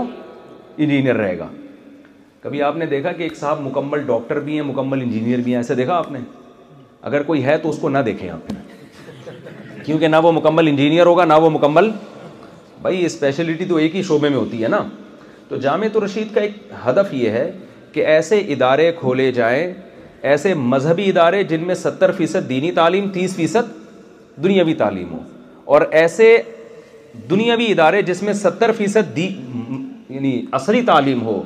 دنیاوی تعلیم ہو لیکن تیس فیصد کیا ہو اس میں مذہب بھی ہو تو اس طرح سے تو حساب کتاب چل سکتا ہے اور اس کی کوششیں الحمد للہ شروع ہو گئی ہیں تاکہ یہ خلا ختم ہونا دیکھو یوسف علیہ السلاۃ والسلام جو تھے مصر میں جو بادشاہ بنے ہیں تو ان کو اللہ نے دین کے ساتھ دنیا کا علم بھی دیا تھا ان کو جب کہا گیا نا کہ بادشاہ نے کہا کہ آپ کیا مانگتے ہیں تو یوسف علیہ السلام مسجد بھی مانگ سکتے تھے مدرسہ بھی مانگ سکتے تھے ان کو پتہ تھا کہ میں یہاں مسجد مدرسہ بنا کے وہ بھی ٹھیک ہے مدرسے کی تو بہت سخت ضرورت ہے ایسا نہ ہو جو دو چار مدرسے رہ گئے ان کو بھی آپ بند کروا دیں لیکن یوسف علیہ السلام کے پیش نظر بڑا کام تھا تو انہوں نے کیا کہا کہ مجھے اجعلنی علی خزائن الارض مجھے وزیر خزانہ بنا دیں آپ کیوں بنا دیں بھائی ان کو پتا تھا فیوچر میں وزیر خزانہ کی جتنی ویلیو ہوگی قحط پڑھنے والا ہے اس سے زیادہ ویلیو کسی کی بھی نہیں ہوگی تو انہوں نے وزارت کو ترجیح دی ہے تو وزارت تو ایک دنیاوی شعبہ سمجھا جاتا ہے نا اور دلیل یہ دی انی حفیظ علیم میں خزانوں کی حفاظت بھی کروں گا اور میرے پاس اللہ نے مجھے اکنامکس کا علم بھی دیا ہے علم شماریات بھی دیا ہے مجھے مجھے پتہ ہے کہ کتنے ایسٹس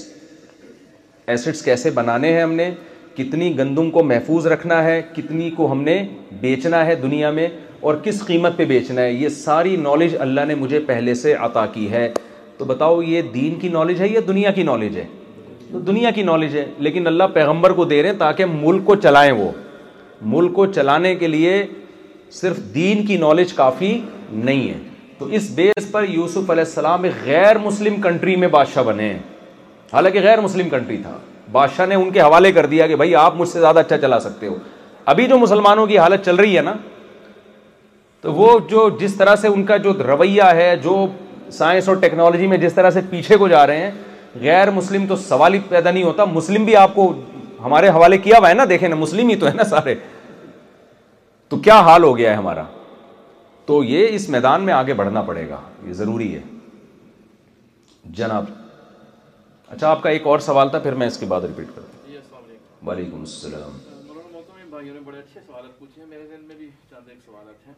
ایک تو سود کے حوالے سے ہے جو یہاں کا ایک عام مسئلہ ہے جی اور اس میں زیادہ تر لوگ جو ہے نا وہ گھر خریدتے ہیں جی۔ اور جی گاڑیاں وغیرہ خریدتے ہیں بلکہ تھوڑا سا میں آگے چلوں تو اب مساجد بھی آ نا وصول پہ پیسے لے کے بینکوں سے بنائی جاتی ہیں اچھا دوسرا جو ہے وہ ہے انشورنس کا ہے اور انشورنس میں بلڈنگ کی انشورنس ہوتی ہے گھروں کے اندر سامان کی انشورنس ہوتی ہے اس کے علاوہ یہ موبائل وغیرہ ہیں اور گاڑیوں وغیرہ کی انشورنس ہوتی ہے جی اور تیسرے نمبر پر جو سوال ہے وہ یہ ہے کہ جو آج کے جدید دور میں سوشل میڈیا کا دور ہے اور عام لوگوں کو بھی اور علماء کو بھی دیکھ کر لوگوں کے دل میں بہت ساری خواہش پیدا ہوتی ہے کہ اگر ہمارے اتنے ویوز ہوں تو ایک ذریعہ آمدن ہے بہت اچھا تو ہم بھی جی۔ اس کو اپنائیں تو کیا یہ تینوں جو ہیں یہ اس حوالے سے حلال حرام جائز یا ناجائز کا کیا آپ کی کیفیت اور یہاں ایک چھوٹی سی میں عرض کرتا چلوں یہاں بیٹھے ہوئے بھی تقریباً نائنٹی پرسینٹ لوگ جو ہے نا وہ ان چیزوں میں انوالو ہوں گے صحیح دیکھیں ان کے تین سوال ہیں کہ انشورنس سے متعلق ایک مورگیج سے متعلق ایک سوشل میڈیا کے استعمال سے متعلق کہ سوشل میڈیا کے ذریعے پیسے کمانا جائز ہے یا نہیں مورگیج کا مسئلہ تو یہ ہے کہ سود پہ جو قرضہ لیا جاتا ہے اس سے گھر بنائے جا رہے ہیں نبی صلی اللہ علیہ وسلم کی صحیح حدیث موجود ہے آپ صلی اللہ علیہ وسلم نے فرمایا چار آدمیوں پر اللہ کی لانت ہوتی ہے سود کی وجہ سے صحیح ہے مسلم کی حدیث ہے سود لینے والا یعنی سودی قرضہ لینے والا اور سود ایک ایک تو ہے تو قرضہ لینے والا یعنی جو سود دے رہا ہے تو سود لینے والے پر بھی سود دینے والے پر بھی اور اس معاملے پر کو لکھنے والے پر بھی اور اس معاملے پر گواہ بننے والے پر بھی تو قرضہ سودی لینے کی آپ کو شرح اجازت نہیں ہے ہاں اللہ میاں نے اجازت دی ہے جب شدید مجبوری ہو تو آپ بعض کام ایسے ہوتے ہیں جو ناجائز ہونے کے باوجود جائز بن جاتے ہیں تو گھر بھی انسان کی شدید ضرورت ہے گھر کے بغیر نہیں رہ سکتا روڈ پہ تو نہیں سوئے گا نا لیکن ذاتی گھر کا ہونا شدید ضرورت میں داخل نہیں ہے اگر کرائے پہ رہ کے کسی کی گھر کی ضرورت پوری ہو رہی ہے تو پھر یہ کہنا کہ میرا مجھے ذاتی گھر چاہیے لہٰذا میں سود پہ قرضہ لوں گا تو ہماری رائے ابھی تک یہی ہے ہمیں سمجھ میں نہیں آ رہا کہ کس بیس پہ اس کو جائز قرار دیا جائے ظاہر ہے کچھ تو مشکلات ہوں گی نا آپ کو اللہ ورنہ تو یہ جائز ناجائز کا سارا کانسیپٹ ہی خراب ہو جائے گا وہی ہو جائے گا جیسے مرغیاں کھا رہے ہیں لوگ کہ جی مجبوری ہے مجھے نہیں پتا یہاں کی مرغی کی رپورٹ پیش نہیں کر رہا میں نارمل بات کر رہا ہوں کہ جہاں حلال مرغی نہیں مل رہی تو مرغی کے علاوہ بھی اس چیزیں تو مل رہی ہیں نا تو کھانا ضرورت ہے مرغی کھانا ہماری ضرورت نہیں ہے کہ ہم مرغی ہی کھائیں لازمی تو یہاں بھی یہی ہے کہ گھر یقیناً ہماری ضرورت ہے تو اگر کوئی کرائے پہ رہ سکتا ہے تو اس کے لیے حضرت مفتی تقی عثمانی صاحب کا بھی یہی فتویٰ ہے وہ تو بینکنگ کے مسائل کے بڑے عالم ہیں ان کا بھی یہی فتویٰ ہے کہ وہ جائز نہیں ہے اس کے لیے لوگ کہتے ہیں کہ بھائی ایک آدمی کے لیے کرائے پہ رہنا بہت مشکل ہے تو وہ کیسے رہے گا تو بھائی بات یہ ہے کہ مورگیج کی جب قسطیں کوئی دے سکتا ہے تو کرائے کی بھی دے سکتا ہے وہ ایسا نہیں ہو سکتا کہ جو بلکہ قرضہ اسی کو ملے گا جو کرائے پہ رہنے کے قابل ہو تو اس کا حل یہ ہے کہ آپ لوگ یہاں اسلامک بینکنگ کی کوشش کریں اب تو پوری دنیا میں اسلامک بینکنگ کا رواج بڑھتا چلا یو ایس اے میں لندن میں بہت اسلامک بینک کھل گئے ہیں تو یہاں بھی آپ لوگ کوشش کریں کیونکہ اس کا نقصان یہ ہوگا کہ آپ کے پاس تو یہاں پراپرٹی بنا ہی نہیں سکتے پھر مسلمان تو اس لیے کوشش کریں کہ اسلامک بینکنگ کی طرف آپ لوگ آئیں دوسرا سوال یہ بھائی نے پوچھا تھا کہ انشورنس دیکھیں انشورنس شرعی طور پر تو جوا ہے جوئے کا مطلب یہ ہوتا ہے کہ داؤ پہ لگا دیے یعنی میں کس نے جمع کرا رہا ہوں اگر حادثہ ہو گیا تو مجھے پیسے ملیں گے نہیں ہوا تو نہیں ملیں گے تو یہ کوئی شریعت میں واضح اس کے بارے میں ہدایات ملتی ہیں یہ شرن جائز نہیں ہے لیکن یہاں چونکہ قانونی پابندی ہے تو اس کے بارے میں فتویٰ یہی ہے کہ جہاں پابندی ہو آپ کے کو رہنا ممکن ہی نہ ہو تو پھر آپ کے لیے مجبوری ہے وہ جائز ہے پھر آپ کے لیے جیسے پاکستان میں بھی جب آپ گاڑی خریدتے ہیں انشورنس کروانی پڑتی ہے اس کی تو جب کروانی پڑے گی تو شرم جائز ہے آپ کہیں ویزے کے لیے جاتے ہیں انشورنس کروانی پڑتی ہے تو اس کے بغیر ملتا ہی نہیں ویزا تو جہاں آپ کو گن پوائنٹ پہ انشورنس کروائی جا رہی ہو لا کا حصہ ہو وہاں آپ کروا لیں اپنے اختیار سے نہ کرائیں آپ سمجھتے ہیں بڑھ چڑھ کے شوق سے نہ کرائیں یہ کام تیسرا سوشل میڈیا پہ بھائی محترم نے پوچھا کہ لڑکوں میں یوٹیوب چینل بنانے کا اور فیس بک پہ چینل کا بڑا ٹرینڈ چل رہا ہے اور اس پہ پیسے بھی کمانے کا بڑا ٹرینڈ چل رہا ہے تو آپ چینل بنائیں کوئی اس میں ناجائز چیزیں نہ ڈالیں جائز چیزوں کا ولاگز ہوتے ہیں یا کوئی خواتین اکثر بناتی ہیں کھانے پکانے کی ترکیبیں تو شوہر کو قابو میں رکھنے کی ترکیبوں کا بھی میں سوچ رہا ہوں کہ تو مردوں کو چاہیے بیوی بی کو قابو رکھنے کے طریقے کے بتائیں اس چینل میں تو کوئی بھی چیز کوئی اچھی ہو لوگوں کو فائدہ ہو رہا ہو تو یوٹیوب کے ذریعے ہو فیس بک کے ذریعے ہو یا ویسے ہی ہو تو کیا ہے اس میں اگر پیسہ بھی کما رہا ہے تو کیا ہے اچھا ہے نا چوری تو نہیں کر رہا نا وہ تو کمانے دیں لوگ بےچارے ہمارے ملک کے لوگوں کو تو ویسے ہی کمانے دیں وہ تو بےچارے کیا حال ہوتا جا رہا ہے نا اب اس پہ بھی آپ پابندیاں لگائیں گے تو یہ تو بڑے مسائل کھڑے ہو جائیں گے نا بیویاں بھاگ جائیں گی گھروں سے بولیں گی کھلا کے نہیں لا رہا پیسے نہیں دے رہا کھلا نہیں رہا تو اگر وہ بیچارہ یوٹیوب چینل بنا کے اس میں کوئی ولاگنگ وغیرہ جائز چیزیں ڈالے حرام چیزیں نہ ڈالے غلط چیزیں نہ ڈالے تو وہ کر رہا ہے تو اس میں میرا خیال ہے کوئی حرج نہیں ہے ہاں اچھا ایڈس ایڈس کے بارے میں یہ ہے دیکھیں یوٹیوب کے ایڈ ایڈس کی مثال ایسی ہے کہ جیسے آپ نے موبائل کی شاپ خریدی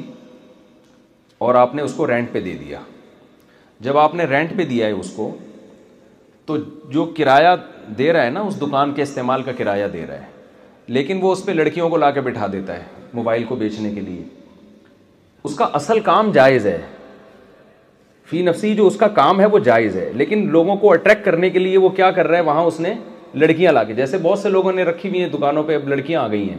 وہاں پاکستان میں بھی ایسا ہو رہا ہے لڑکیوں کو دیکھ کے لوگ جلدی گھس جاتے ہیں دکان کی طرف نا وہاں دیکھتے ہیں مونچھوں والا بڑا بڑا بیٹھا ہوا اتنا وہ آدمی تو وہ کتنی اچھی پروڈکٹ ہو گیا کہتے چھوڑو یار ادھر سے خریدو تو یہ طریقہ یقیناً غلط ہے بالکل ناجائز ہے لیکن اس سے جو ارننگ حاصل ہوگی وہ ناجائز نہیں ہوگی کیونکہ ارننگ اس پروڈکٹ کی ہے نا دیکھو شیمپو کی ہر بوتل پر ایک خوبصورت سی لڑکی کی تصویر ہوتی ہے ہر آدمی کی تمنا ہوتی ہے کاش میری بیوی اس جیسی ہوتی ہے وہ دو آدمی تھے ان کی ان کی بیویاں گم گئیں نا کہیں گم گئیں تو دونوں تلاش میں نکلے تو ایک دوسرے سے کہتا ہے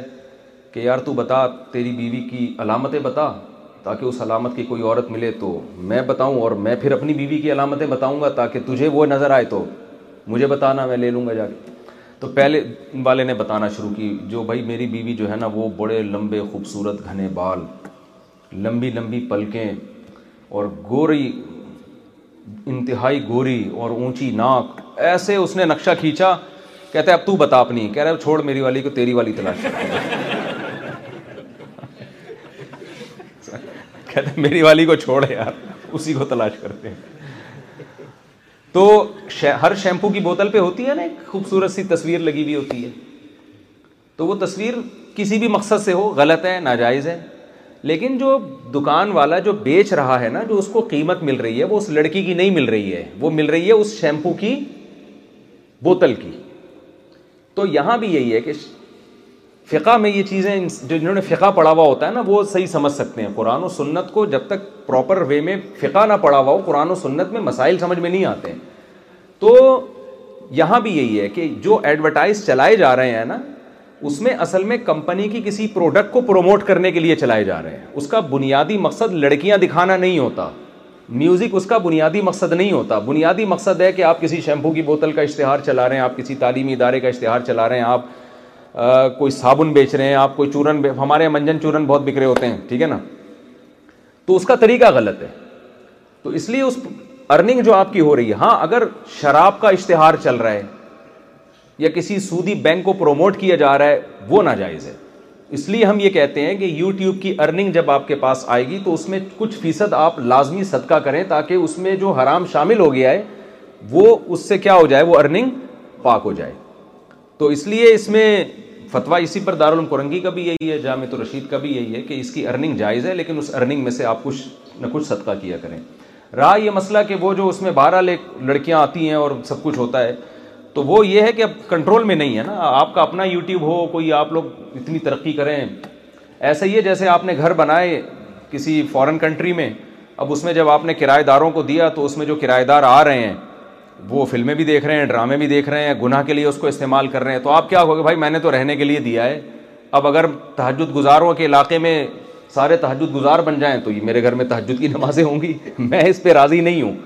لیکن میں نے ان کو رہنے کے لیے دی ہے تو یوٹیوبر بھی جب گوگل کو سے معاہدہ ہوتا ہے تو وہ ایڈورٹائزمنٹ کے لیے ہوتا ہے لڑکیاں دکھانے کا کوئی الگ سے معاہدہ نہیں ہوتا اب وہ آپ کے کنٹرول میں ہی نہیں ہے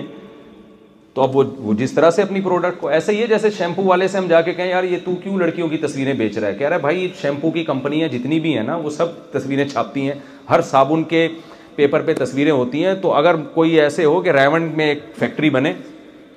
اور سارے چار مہینے لگے ہوئے لوگ ہوں اور وہ اسلامی صابن بنانا شروع کر دیں یا اسلامی شیمپو اس میں زمزم کی تصویریں ہوں مکہ مدینہ لگا ہو اس میں تو اس کو بیچ دوں گا تو اگر کیونکہ اس طرح آپ نہیں کرتے نا تو پھر لوگوں پہ رسک کے دروازے کیا ہو رہے ہیں بند ہو رہے ہیں پھر صرف یہ یہی نہیں ہے اور بہت سارے جگہوں پہ جا کے مسائل کھڑے ہوں گے تو اس لیے کمانے میں گنجائش کا پہلو کو ترجیح دی جاتی ہے جی جناب حضرت آج کل ادھر جو ہے نا ایک نیا ٹرینڈ یا نیا پروفیشن شروع ہوا ہے ہوم ڈیلیوری کا جی تو ہمارے بہت سے جہاں اسٹوڈنٹس بھی بلکہ یہ سمجھ لیں جتنی نا اپنا ملٹی کلچرل مسلم کمیونٹی وہ جو ہے نا ہوم ڈیلیوری نارویجن کچن سے کھانے بنتے ہیں موٹر سائیکلوں پہ سائیکلوں پہ وہ ڈیلیور کرتے ہیں جی۔ ظاہر نارویجن کچن سے جو بنے ہوں گے تو اس کی کمائی کیسی ہے ایک ساتھی نے پوچھا تھا کہ آپ پتہ کریں بس دیکھیں ڈیلیوری کے لیے مسلمان کے لیے حرام چیز کو ڈیلیور کرنا جائز نہیں ہے اس میں بھی یہی ہے کہ اگر اس میں جیسے کوئی بیگ لے کر جا رہا ہے اس میں حلال بھی ہے حرام بھی ہے تو یہ عمل تو بہرحال ناجائز ہے کیونکہ اٹھا کے وہاں تک پہنچانا لیکن ارننگ کا پھر یہی حکم ہے کہ اس میں ایک پرسنٹیج دیکھی جائے گی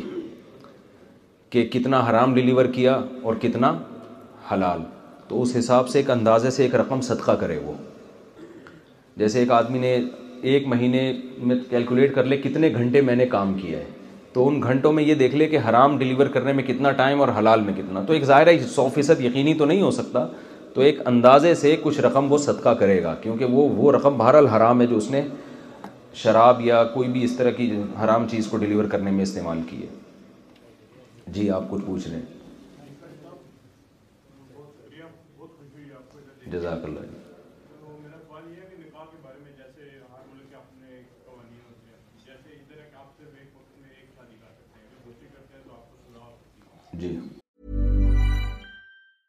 فرام بال وائس جس about everything going inflation with up office down So to help us, we brought in a reverse auctioneer, which is apparently a thing. Mint Mobile unlimited premium wireless. Ready to get 30, 30, ready to get 30, ready to get 20, 20, 20, ready to get 20, 20, ready to get 15, 15, 15, 15 just 15 bucks a month. So, Give it a try at mintmobile.com/switch. slash $45 up front for 3 months plus taxes and fees. Promo rate for new customers for limited time. Unlimited more than 40 gigabytes per month slows. Full terms at mintmobile.com.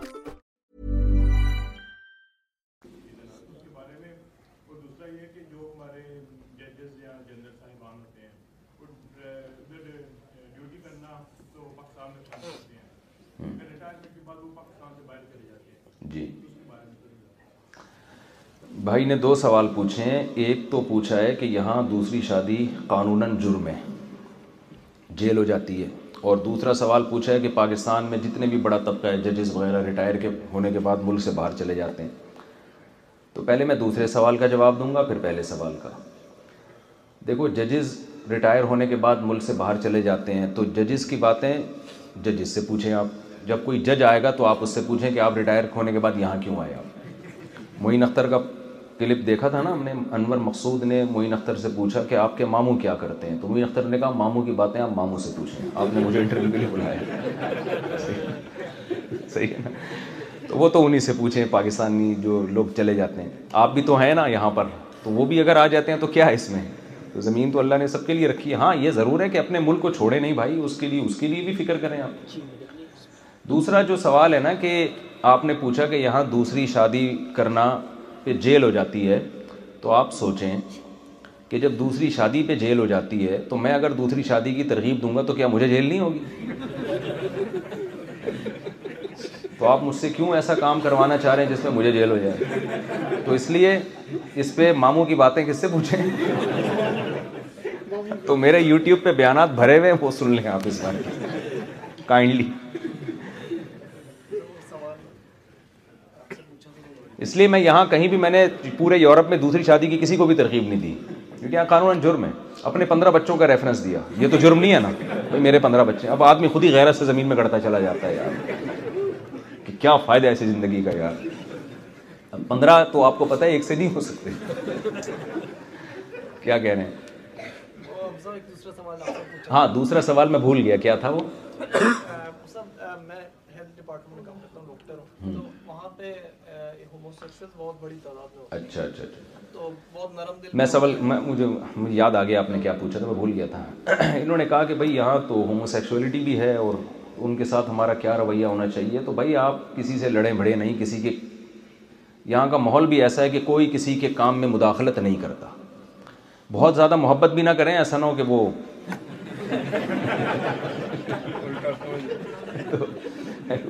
اس کے لیے تو ہی اور شی میں کوئی فرق نہیں ہے تو آپ ریزرو رہے ہیں وہ جو کر رہا ہے وہ کرنے دیں آپ کو جو اللہ نے ذمہ داری لگائی آپ وہ کریں آپ کی ذمہ داری یہ ہے کہ بھائی آپ نہ کریں تو کوئی گن پوائنٹ پہ تھوڑی کروایا جا رہا ہے آپ سے مذہب کی یعنی آزادی ہے نا تو آپ نہ کسی کے کام میں دخل اندازی کریں انٹرفیئر بھی نہ کریں اور اپنے آپ کو بس آپ بچائیں بدتمیزی نہ کریں کسی سے اس سے کوئی فائدہ ہونے والا نہیں ہے بد اخلاقی یا تانے دینا کسی کو یا اس سے کوئی فائدہ نہیں ہونے والا اس سے الٹا نقصان ہوگا جی پوچھیے بھلے بیٹھے بیٹھے پوچھ لیں کوئی ضروری نہیں ہے کھڑے ہوتے السلام علیکم جی میں نے آپ سے تھا آپ نے بتایا کہ یہاں پہ ہمیں چاہیے کہ ہم ان لوگوں کے لیے جو کرسچن لوگ ہیں یا جو لوگ ہیں ان کے لیے ایک اچھی بنے اور میرا خیال ہے کہ ہم سب بھائی یہی کوشش کرتے ہیں جی۔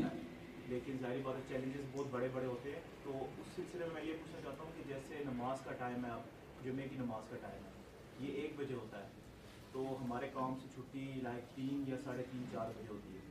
تو گرمیوں میں تو کوئی پرابلم نہیں ہوتا ہم لوگ کام سے فارغ ہو کر تھوڑا جلدی بھی آ سکتے ہیں لیکن جب یہ ٹائمنگ ہے ایک بجے کی یہ بڑا مسئلہ ہوتا ہے کچھ میرے پاس اپرچونیٹی ہوتی ہے کہ میں ایک گھنٹے کے لیے کام سے نکل جاؤں ہر فرائیڈے کو لیکن میٹنگز ہوتی ہیں ڈفرینٹ چیزیں ہوتی ہیں تو وہ پھر مطلب باقی دیکھتے ہیں کہ یہ کیوں چلا گیا یا مطلب کام صحیح طریقے سے نہیں کر رہا تو یہ ایک بڑا مسئلہ ہوتا آپ دیکھیں میں سمجھ گیا آپ کا سوال نا تو جمعہ کی نماز تو لازمی ہے جس شہر میں آپ رہتے ہیں وہاں اگر جمعے کی نماز ہوتی ہے تو لازمی پڑھنی پڑے گی تو آپ اپنے باس کو ایک خط لکھیں ایک لیٹر لکھیں بہت محبت کے ساتھ بڑی ادب و اداب مرزا غالب کی جو اردو ہے اس کا انگریزی میں ترجمہ کروائیں نور چشم اور وہ جو شادی وہ نہیں ہوتا اور اس طرح کر کے اور اس کو پھر یہ بتائیں کہ سر میں یہ ایک گھنٹہ جو مجھے نماز میں لگ رہا ہے یہ میں ایکسٹرا دو گھنٹے دوں گا میں جو ہے نا میں الگ سے دو گھنٹے پھر چھٹی ہونے کے بعد میں دو گھنٹے لگاؤں گا اس ایک گھنٹے کے بدلے میں میں کتنے ایکسٹرا کام کروں گا اس کی کوئی اضافی تنخواہ بھی نہیں لوں گا تو اس طرح سے تمیز سے میرا خیال ہے ہو جائے گا کام لیکن یہ ذہن میں رکھیں نماز اسلام میں نماز چھوڑنے کا آپشن ہے ہی نہیں کچھ بھی ہو جائے زمین آسمان ادھر سے ادھر ہو جائے یہ آپشنل نہیں ہے نماز یہ اسلام کا ایک رکن ہے پانچ ارکان ہے نا تو یہ پانچوں یہ ضروری ہیں اس میں آپ کے پاس چھوڑنے کا آپشن نہیں ہے نماز زکوٰۃ روزہ اور حج حج میں تو پھر بھی ہے کہ اگر استطاعت نہیں ہے تو آپ لیکن باقی تو لازمی ہے یہ نہیں ہو سکتا وعلیکم السلام مفتی صاحب میرا نام انعام الحق ہے اور میں نے سترہ سال اسٹاٹ میں کام کیا ہے یہاں پہ آئل اور گیس کی ریفائنری میں جی۔ تو میں بھائی کی وہ مدد کرنے کے لیے جواب یہ دینا چاہتا ہوں کہ جیسے آپ نے بھی فرمایا ماشاء اللہ بہت اچھا آپ نے جواب دیا ہے اس ان کی ہیلپ کے لیے بات کرنا چاہتا ہوں کہ جب میں نے جا کے اپلائی کیا تھا اسٹارٹل کے دفتر میں کہ ہم نے جمعہ پڑھنا ہے تو ہمیں پندرہ منٹ کی اجازت دی جائے اچھا نماز پڑھنا ایک سیکنڈ ایک خالی کپ لے کر آئیں اور تھوڑی دیر چینی بھی خالی کپ جی جی اب جاری رکھیں جی سوال میں نے ان کو کہا جی کہ ہمارا آدھے گھنٹے کا جو ہمیں لنچ کا ٹائم ملتا نا اس میں سے ہم پندرہ منٹ جو ہے اپنے نکال کے تو وہاں پہ ہم نماز پڑھیں گے جمعے کی جی۔ اس کے بعد اپنے پندرہ منٹ یوز کریں گے جی۔ تو میں نے لڑکوں کے نام لکھے تو بارہ لڑکوں کے نام میں نے لکھ کے دفتر میں ان کو پیش کر دیے کہ ہم پندرہ بندے ہیں تو یہ دس پندرہ منٹ کا ٹائم ہم یوز کریں گے صحیح الحمدللہ اس کا جواب ہمیں یہ ملا ایک مہینے کے بعد انہوں نے کہا جی کہ ہم نے آپ کو سارا ریکارڈ میں چیک کیا کہ آپ پندرہ میں سے ایک بھی بندہ سگریٹ پینے والا نہیں ہے ماشاء اللہ تو جتنے بندے ہمارے نارویجن ہیں وہ اگر آن لائک سے باہر جاتے ہیں تو ایک بندہ اگر ایک سگریٹ پینے جاتا ہے تو وہ کمپنی کا تھرٹی فائیو منٹ کا جو ہے وہ لوز کرتا ہے تو آپ میں سے ایک بھی بندہ سگریٹ پینے والا نہیں ہے لہٰذا آپ نے پندرہ بندے بتائے آپ پینتالیس اور لے کے ہیں اور اور اور آپ آپ آپ جمعہ پڑھیں کو پیسے بھی بھی ملیں گے کا ٹائم نہیں کاٹا جائے خاندانی بات کر لی حضرت نے میں اس پہ ملتی جلتی آپ کا سوال میں لیتا ہوں اس سے ملتی جلتی ایک بات میں بتاؤں پہلے میں کیونکہ ریکارڈنگ میں نہیں آئی ہوگی ان کی یہ بات وہاں ٹرانسلیشن میں بھی مشکل ہوگی ان کا خلاصہ یہ ہے ان نے کہا کہ کہہ رہے ہیں ہمارا باس بھی ہمیں جمعہ نہیں پڑھنے دیتا تھا ہم نے پھر دس بارہ لڑکوں نے اپلیکیشن دی تو انہوں نے ہمارے بارے میں تحقیق کی انہوں نے کہا یار یہ دس پندرہ جو جمعہ پڑھنے جا رہے ہیں یہ ان میں سے کوئی بھی سگریٹ نہیں پیتا تو یہ بڑی اچھی بات ہے اور جو سگریٹ والے ہیں وہ پینتیس منٹ لے لیتے ہیں اس میں تو دھواں چڑھانا بھی ہے پھر ناک سے نکالنے کا الگ ٹائم منہ سے نکالنے کا الگ ٹائم تو وہ انجوائے کر رہے ہیں نا آپ لوگوں نے پتہ نہیں وہ انجوائے والا لطیفہ سنا ہے تھوڑا سا سنا دوں جو یوٹیوب پہ سنتے ہیں وہ تو بیسوں دفعہ سن چکے ہوں گے لیکن یہ اتنا مزے کا لطیفہ ہے پاکستانیوں پہ بڑا فٹ آتا ہے یہ مزے کی زندگی ہے ہماری آپ لوگ یہاں صبح صبح جاب پہ جا رہے ہیں ایک ٹینشن میں ہیں آپ لوگ نا گھر سے دور کما رہے ہیں اور کما کما کے کچھ پاکستان بھیج رہے ہیں کچھ یہیں رکھا ہوا ہے ہماری جو زندگی ہے اس کی بہترین یہ لطیفہ ہے ایک نوجوان جو تھا نا وہ سمندر کے کنارے پڑا ہوا سگریٹ کے کش لے رہا ہے اور ناک سے دھواں نکال رہا ہے کبھی منہ سے دھواں نکال رہا ہے کانوں سے نکلتا نہیں ہے ورنہ ہم لوگ کانوں سے بھی نکال لیتے ہیں تو ایک بزرگ کو خیال آیا کہ یار یہ بیچارہ نوجوان لڑکا اپنا ٹائم ویسٹ کر رہا ہے ٹائم ضائع کر رہا ہے اس کو جا کے میں کچھ نصیحت کرتا ہوں اس کی پڑھنے لکھنے کی عمر ہے سمندر پہ پڑا ہوا ہے اور ایسے ہی تو وہ گئے کوئی ہوگا یورپ کا کوئی سمجھدار بزرگ تو وہ وہاں جا کے اس پاکستانی کو کہنے لگا کہ بیٹا تم کچھ کر کیوں نہیں لیتے کہتے انکل کیا کروں کہتے بیٹا میٹرک کرو اچھا انکل دس سال لگیں گے میٹرک میں پھر کیا ہوگا بیٹا پھر انٹر کر لینا دو سال اچھا انکل بارہ سال ہو گئے ٹھیک ہے انٹر ہو گیا بارہ سال تو میرے گئے پھر کیا ہوگا بیٹا پھر بیچلر بن جانا بی اے کر لینا یا بی ایس سی کر لینا اچھا جی انکل بی ایس سی بھی چودہ سال ہو گئے پھر کیا بیٹا پھر ماسٹر کرنا ماسٹر سولہ سال ہو گئے بھائی پھر کیا بیٹا پھر پی ایچ ڈی کرنا اچھا بھائی چلو دو سال اور لگا لو اٹھارہ سال ہو گئے پڑھنے میں نا انکل پھر کیا کروں کہہ رہے ہیں بیٹا پھر کوئی اچھی جاب تلاش کرنا چلو جی جاب تلاش کی پھر کیا ہوگا بیٹا پھر دبا کے پیسہ کمانا اچھی جاب ملے گی اب وہ سوچ رہا ہے نا سگریٹ بھی پی رہے ہیں ناک سے دھواں بھی نکال رہا ہے اچھا انکل چلو اچھی جاب مل گئی پھر کیا کروں کہہ رہے پھر جب پیسہ آئے گا تو اچھی جگہ تمہاری اچھے خاندان میں شادی ہوگی چلو جی شادی ہوگی پھر کیا ہوگا پھر بچے ہوں گے تمہارے اب وہ کہہ رہا ہے پھر کیا ہوگا بار بار نا وہ اینڈ بتاؤ مجھے یہ سب کام کا ہدف کیا ہے مقصد کیا ہے اٹھارہ بیس سال میرے زندگی برباد ہو گئی نتیجہ کیا نکل رہا ہے وہ ریزلٹ کو سوچ رہا ہے نا کہہ رہا بیٹا پھر پھر جب تمہارا گھر گھر بھی بھی بھی ہوگا ہوگا بچے ہوں ہوں گے گے پیسے بڑا سا خریدنا انکل کیا آخر میں بتائیں تو صحیح کہہ رہا ہے پھر انجوائے کرنا تو کہہ رہا ابھی کیا کر رہا ہوں میں ابھی کیا کر رہا ہوں چھٹا لے رہا ہوں ناک سے دھواں نکال رہا ہوں کہہ رہے انکل آپ جو طریقہ انجوائے کرنے کا بتا رہے ہیں نا یہ پروسیس لمبا بھی بہت ڈینجرس بھی بہت ہے اس لیے کہ ہر آدمی میٹرک کی کوشش کرتا ہے کرتا ہر ایک نہیں ہے پھر انٹر میں پتہ نہیں پاس ہوں گا فیل ہوں گا پھر چلو پی ایچ ڈی بھی کر لیا آپ نے خوشی کے لیے شادی کی پتہ چلا وہی بیوی آ کے آپ کے سر پہ جوتے لگا رہی ہے بعض دفعہ ایسا ہوتا ہے نا کہ آدمی خوشی کے لیے شادی کرتا ہے خوشی کے علاوہ اس کو ہر چیز مل جاتی ہے پھر بچے بچے پیدا ہوئے وہی سر پہ چترول لگانا شروع کر دیں انکل مجھے مزے اڑانے دو جاؤ تو انکلوں کی تو عادت ہوتی ہے نا ایک بوڑھے میاں تھے وہ کسی بچے کے پاس گئے وہ بچہ سگریٹ پی رہا ہے تو ان بوڑھے میاں نے جا کے کہا بیٹا دیکھو سگریٹ پینے سے نا عمر کم ہو جاتی ہے عمر کیا ہو جاتی ہے کم ہو جاتی ہے اس نے کہا میرے دادا سو سال کے تھے کہا کیا وہ سگریٹ پیتے تھے انہوں نے کہا نہیں وہ دوسروں کے کام میں ٹانگ نہیں اڑاتے تھے وہ ہمیشہ اپنے کام سے کام رکھتے تھے تو یہ محض تفریح کے لیے یہ اس کو ایسا نہ ہو کہ یہاں بھی آپ پڑے ہوئے سمندر پہ یہ کام شروع کر دیں یہ میں نے کس بات پہ جواب دے رہا تھا مجھے ہاں جمعے کی نماز کا انہوں نے بتایا نا کہ وہ بھائی سگریٹ میں زیادہ ٹائم لگاتے ہیں تو آپ بھی تمیز سے چلیں گے سارے کام ہو جائیں گے انشاءاللہ جی آپ پوچھیں سوال وعلیکم السلام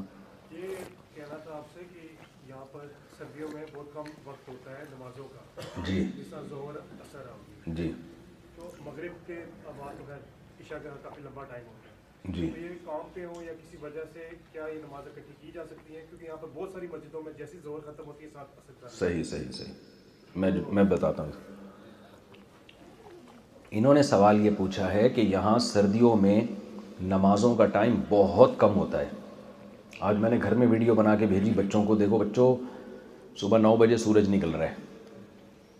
بچے حیران ہو رہے تھے میں نے کہا تین بجے مغرب ہو جائے گی اور ٹھکا ٹھک ظہر کا وقت اور فوراً عصر کا وقت تو دیکھیں دو نمازیں اکٹھی یہاں کرنا بہت آسان ہے آپ دیکھ لیں ظہر کا وقت ختم کب ہو رہا ہے مسجد میں آئیں اس وقت ظہر پڑھیں دو منٹ بعد کیا ہو جائے گا عصر کا ٹائم تو عصر پڑھ لیں تو اس میں کیا ہے یعنی یہ تو بہت آسان ہے تو اس طرح سے اکٹھی کرنے میں کسی کا بھی اختلاف نہیں ہے یہ بالکل جائز ہے بلکہ اس کے بغیر یہاں عمل ممکن ہی نہیں ہے نماز قضا ہونے کا خطرہ بہت زیادہ ہے کام پہ نہیں بھی ہوں تو بھی کر سکتے ہیں کیونکہ اتنا شارٹ ٹائم ہے نا یہ نہیں ہو سکتا یعنی کیسے آپ اب یہاں لوگ ہم نے بھی ظہر پڑھی فوراً تھوڑی دیر میں اثر کا وقت داخل ہو گیا اگر نہیں ہوتا آپ لوگ گھر جاتے تو پھر تو آنے آنے میں اثر قضا ہو جاتی گرمیوں میں جی، نہیں نہیں نہیں نہیں سو وہ جو انہوں نے جن کا آپ حوالہ دے رہے ہیں نا انہوں نے محترم نے جو حدیث پیش کی ہے وہ چلو اب پوری دلیل سے بات کرتا ہوں میں حدیث وہ جو حدیث آج کل پیش کی جا رہی ہے کہ رسول اللہ صلی اللہ علیہ وسلم نے بغیر سفر کے بغیر کسی عذر کے دو نمازیں اکٹھی پڑھی ہیں یہ حدیث اکثر کوٹ کی جاتی ہے اور اس سے یہ ثابت کیا جاتا ہے کہ آپ ظہر اثر اکٹھی پڑھیں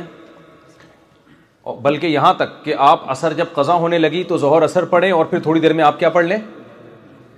مغرب پڑھ لیں تو وہ یا تین نمازیں اکٹھی ہو رہی ہیں خوب سمجھ لیں میں یہ جواب دے دوں اچھا تو یہ خوب سمجھ لیں ان کا جواب دے دوں پہلے اچھا۔ تو یہ بات خوب اچھی طرح سمجھ لیں کہ کبھی بھی کسی ایک حدیث کو دیکھ کر فتویٰ دے دینا یہ انسان کے پرلے درجے کے جاہل ہونے کی علامت ہے یہ اس کی علامت ہے اس کو قرآن و سنت کے علاوہ سب کچھ آتا ہے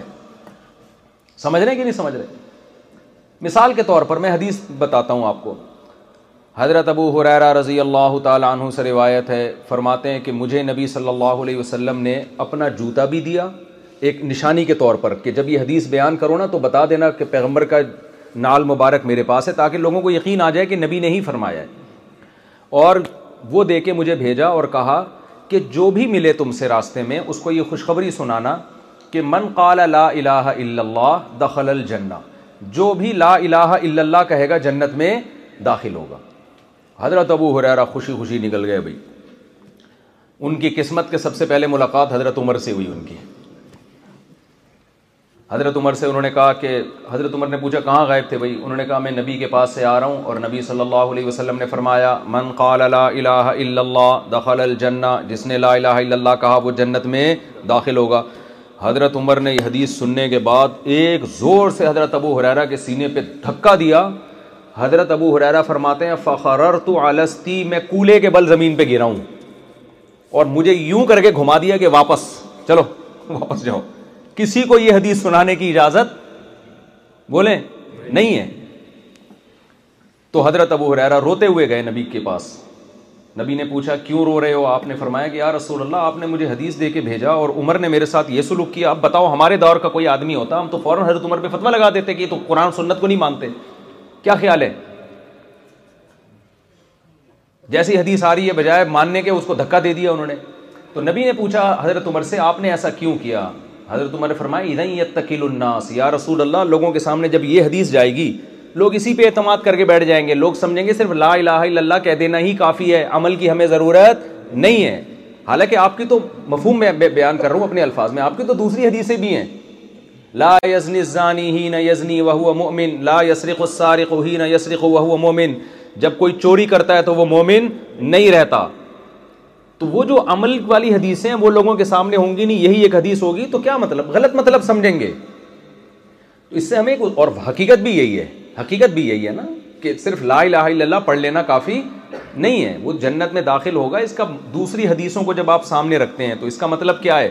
جنت میں داخل ہوگا سزا کھانے کے بعد داخل ہوگا یا یہ کہ لا الہ الا اللہ اپنے تمام لوازمات کے ساتھ پڑھے جو اس کے تقاضے ہیں اس کو بھی پورا کرے وہ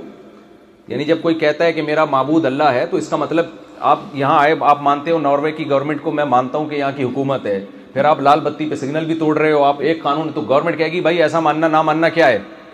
برابر ہے نا تو تم مان کے کیا ہم پر احسان کر رہے ہو ہے نا تو ماننا اپنے لوازمات کے ساتھ تو لا الہ الا اللہ کہے ان تمام تر لوازمات کے ساتھ جو مسلمان پر لاگو ہوتے ہیں اس میں نماز بھی ہے اس میں زکوٰۃ بھی ہے اس میں جھوٹ سے بچنا بھی ہے تو اس حدیث کو ہم نے مفہوم بیان کیا دوسری حدیثوں کو سامنے رکھ کر اس طرح کی بہت ساری حدیثیں اگر آپ صرف ایک حدیث کو لے لیں اور آج کل لوگ متاثر ہو رہے ہیں ریفرنسز سے یار فلاں بندہ جب بھی کوئی بات کرتا ہے حدیث بھی پیش کرتا ہے حدیث کا ریفرنس بھی دیتا ہے اتنا کافی نہیں ہے صرف حدیث اور حدیث کا ریفرنس اگر اتنا کافی ہوتا تو یہ اسلامی یونیورسٹیاں کیوں ہوتی ہیں سعودی عرب میں اور مدارس کیوں ہوتے ہیں انڈیا میں پاکستان میں مراکش میں جو پوری دنیا میں صدیوں سے لوگ پراپر طریقے سے عالم بنتے آئے ہیں تو اس کا مطلب ان سب چیزوں کی ہمیں ضرورت تھی نہیں تو خوب سمجھ لیں یہ جو حدیث میں آتا ہے کہ نبی صلی اللہ علیہ وسلم نے دو نمازیں اکٹھی پڑھی ہیں اس میں یہ کہاں لکھا ہوا ہے کہ ظہر کو اثر کے وقت میں پڑھا اور اثر کو ظہر کے وقت میں پڑھا یہ کہاں لکھا ہوا ہے یہ بھی تو ہے نا کہ ظہر ایسے اکٹھی کی جیسے آج ہم نے کی ہیں ظہر ہم نے پڑھی ہے تھوڑی دیر میں وقت ختم ہو گیا اثر فوراً پڑھ لی تو یہ بھی تو اکٹھی کر لی نا یہ تعویل آپ کو کرنی پڑے گی اس لیے کہ قرآن بار بار کہتا ہے ان ن کانت المؤمنین کتاب موقوطہ آئے تو ایک ہے لیکن یہ مضمون بار بار بیان کیا گیا ہے کہ نمازیں مومنین پر مقررہ اوقات میں فرض ہیں اگر اس طرح سے ہوتا کہ ظہر جب چاہے اثر میں پڑھ لو اثر جب چاہے ظہر میں پڑھ لو تو اس آیت کا کیا مفہوم ہے اور کمال کی بات ہے یہ آیت نازل ہی سفر کے بارے میں ہوئی ہے یہ نازل کس کے بارے میں ہوئی ہے سفر کے بارے میں نازل اور میدان جنگ کے بارے میں نازل ہوئی ہے یعنی قرآن صحابہ کو میدان جنگ میں لڑتے ہوئے نماز کی ترغیب دے رہا ہے اس آیت کا جو سیاق و سباق ہے نا قرآن کہہ رہا ہے میدان جنگ میں تم اس طرح سے نماز پڑھو اس طرح نہیں پڑھ سکتے فریجالن اور رکبانہ یہ بھی ممکن نہیں ہے تو سوار ہو کے پڑھ لو یا اللہ سوال پیدا ہوتا ہے ہم بعد میں پڑھ لیں گے بھائی جب جنگ ختم ہو جائے گی اس وقت نمازیں اکٹھی کر لیں گے اتنی ٹینشن میں تو ہمیں کیوں ڈال رہا ہے کہ کھڑے ہو کے نہیں پڑھ سکتے تو سواری پہ بیٹھے بیٹھے پڑھ لو بیٹھ کے نہیں پڑھ سکتے تو چلتے ہوئے پڑھ لو یہ اتنی ٹینشن کیوں دے رہا ہے اللہ نے اس کا جواب دیا ان نہ کانت کا نہ کتاب موقوتا یہ ٹینشن تمہیں لینی پڑے گی وجہ اس کی ہے کہ نماز مومنین پر ایک ٹائم میں فرض ہے اس ٹائم کو آگے پیچھے تو جملہ ہی نہیں مکمل کرتے آپ لوگوں کے ساتھ یہ بڑی ٹینشن ہے ناروے میں شاید سینٹینس کو مکمل کرنے پر ٹیکس ہے تو نمازوں کو آپ اپنے ٹائم سے آگے پیچھے نہیں کر سکتے ہاں سفر میں اختلاف ہے امام مالک امام شافی امام احمد بن حنبل اس کے قائل ہیں کہ اس میں آپ ظہر اثر اکٹھی پڑھ سکتے ہیں ملا کے اور مغرب عشاء بھی اکٹھی پڑھ سکتے ہیں ان کے دلائل کیا ہیں ان کے دلائل وہ احادیث ہیں جن میں آتا ہے رسول اللہ صلی اللہ علیہ وسلم نے سفر میں دو نمازیں اکٹھی پڑھی ہیں وہ بہت ساری احادیث ہیں امام ابو حنیفہ اور ان کے جو دو شاگرد ہیں ابو یوسف امام محمد جنہوں نے بہت سارے مسائل میں ابو حنیفہ رحمہ اللہ سے اختلاف کیا لیکن وہ یہاں ابو حنیفہ کے ساتھ جمع ہیں وہ کہتے ہیں کہ سفر میں بھی آپ دو نمازیں جمع نہیں کر سکتے اگر کریں گے تو اس طریقے سے کریں گے جس طرح سے آج ہم نے کی ہے یعنی ظہر کو ڈیلے کریں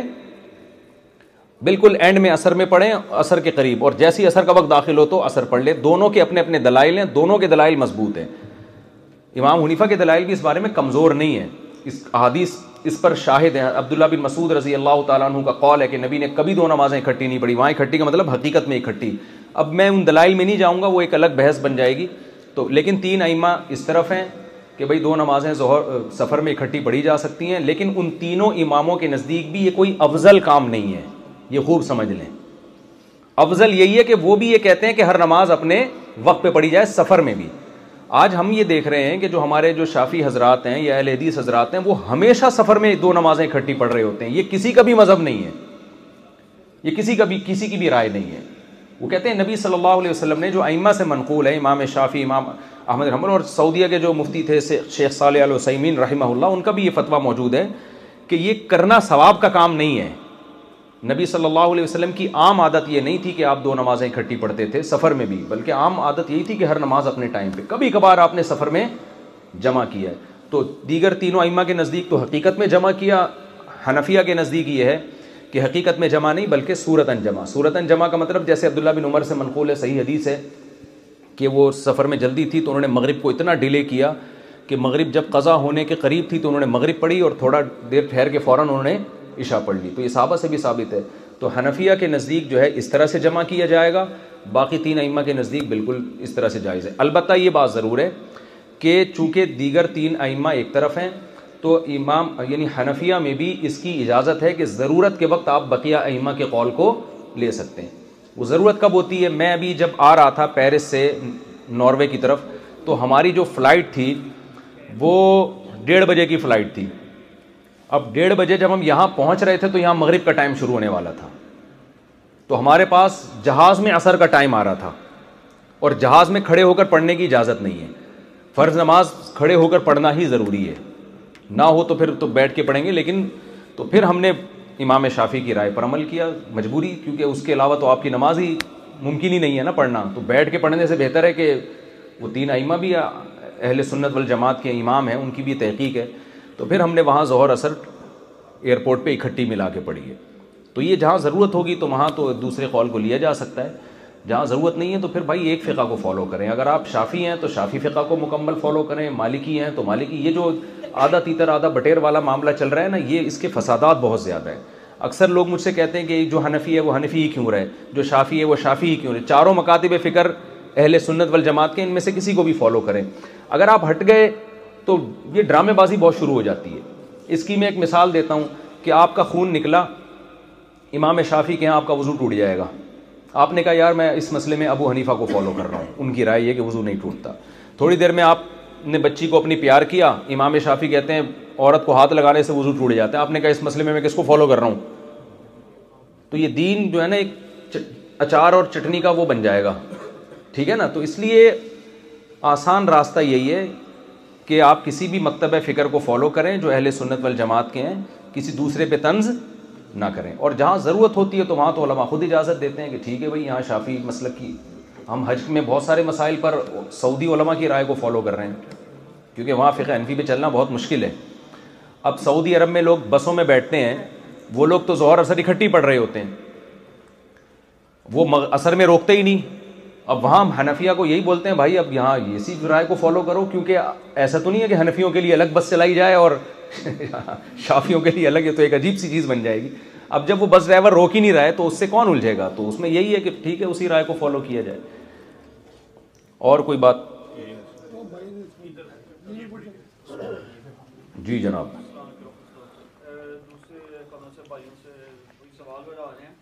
جی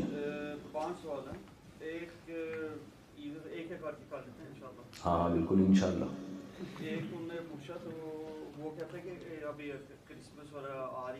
تو اکثر ناروے میں آپ کے ورک پلیس سے آپ کے کام سے آپ کو کرسمس گفٹ ملتے ہیں یہ بندہ ایکسیپٹ کر سکتا ہے ہاں کوئی گفٹ آپ کو دے رہا ہے کرسمس پہ تو گفٹ دے رہا ہے تو آپ واپسی کرنا تو بہت بد اخلاقی ہے لے لیں گفٹ تو کوئی بھی دے رہا ہو لے لیں اس میں کیا دوسرا یہ ایک بھائی ہے وہ ایک جنرل اسٹور میں کام کرتا ہے تو ادھر کہتا ہے کھانا پینے اس کے علاوہ ادھر شراب بھی بکتی ہے اور یہ بہت زیادہ پوچھا جاتا ہے جنرل اسٹور پہ کام کر رہا ہے شراب بھی بک رہی ہے شراب مسلمان کے لیے اجازت نہیں ہے کہ الماری سے اٹھا کے کسی کو پکڑا ہے یہ حرام ہے ناجائز ہے تو کچھ ڈرامہ کرے وہاں پہ کچھ جب بھی کوئی شراب مانگے تو واش روم چلا جائے اور وہ جو دوسرا ہے نا وہ دے دے اٹھا کے دیکھیں تھوڑا سا دماغ استعمال کرنے پر نا کچھ نہ کچھ طریقے نکل آتے ہیں آپ وہاں ایک اکیلا ملازم تو ہوتا نہیں دو تین اور ہوتے ہیں اس کو بولا کریں یار جب بھی شراب مانگے نا تو تو دے دیا کر اور تھوڑے سے ہر مہینے اس کو پیسے باندھ دیں کہ میں اپنی تنخواہ سے تجھے اتنے پیسے اصل میں قربانی دیں گے تو حلال پر عمل ہوگا نا جنت قربانی دے کے ملتی ہے یہ تو نہیں کہ سارے مزے ادھر بھی اڑاؤ اور ادھر بھی اڑاؤ ایسا تھوڑی ہوتا ہے ایسا کریں گے تو کوئی بھی نہیں آئے گا ان کے سوال کمپلیٹ ہو جائیں اچھا اچھا جب وہ آتے ہیں پیسے دینے کے لیے ڈش کے اوپر کاؤنٹر تو وہاں پر اگر کوئی مسلمان بیٹھا ہوا تو وہ ہر پروڈکٹ کو اٹھا کے سکین کرتا ہے اچھا،, اچھا اچھا اس میں پھر کیا ہوئی ہوئی ہوئی یہ بھی بڑا مشکل کام ہے سکین کرنا بھی صحیح نہیں ہے شراب سے اسلام میں اجازت ہی نہیں ہے کسی بھی قسم کے فری ہونے کی باقی اتنا تو کم از کم کریں نا کہ کچھ ارننگ صدقہ تو کریں نا تاکہ جو کما رہے ہیں وہ تو حلال ہو نا باقی پھر سوچتے رہے واش روم جانا ہے یا کیا کرنا ہے ٹھیک ہے نا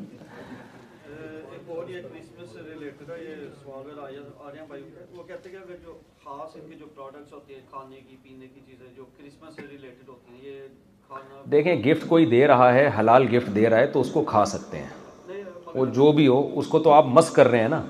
کیک بنا ہوا ہے یوں بت اسٹائل میں تو اس کا تو حل یہی کہ کھا کے اس کو ختم کر دیں آپ اس کا تو حل یہی ہے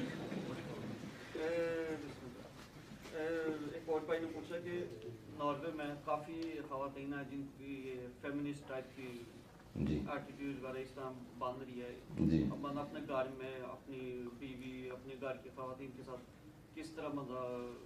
دیکھیں ناروے میں جو اس طرح کی خواتین ہیں ٹائپ کی وہ ہیں وہ آپ کو تھوڑی مجبور کر رہی ہیں نا کہ آپ بھی ایسے بنیں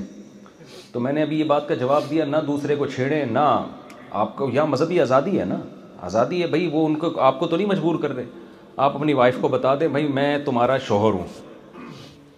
اور بتا دیں شوہر اس ڈیزائن کا ہوتا ہے تو وہ چینج نہیں ہوگی انشاءاللہ اور ویسے بھی جس عورت کے شوہر ہو بال بچے ہو جائیں وہ ان طرف جاتی نہیں ہے تو کوئی کانٹروورسی وغیرہ نہ پھیلائیں بس شدت کا والا راستہ یہاں اختیار کریں گے آپ کو نقصان ہوگا لا کو نہ توڑیں آپ کو گن پوائنٹ پہ مجبور نہیں کیا جا رہا کسی بھی کام کے لیے یہ اتنا کافی ہے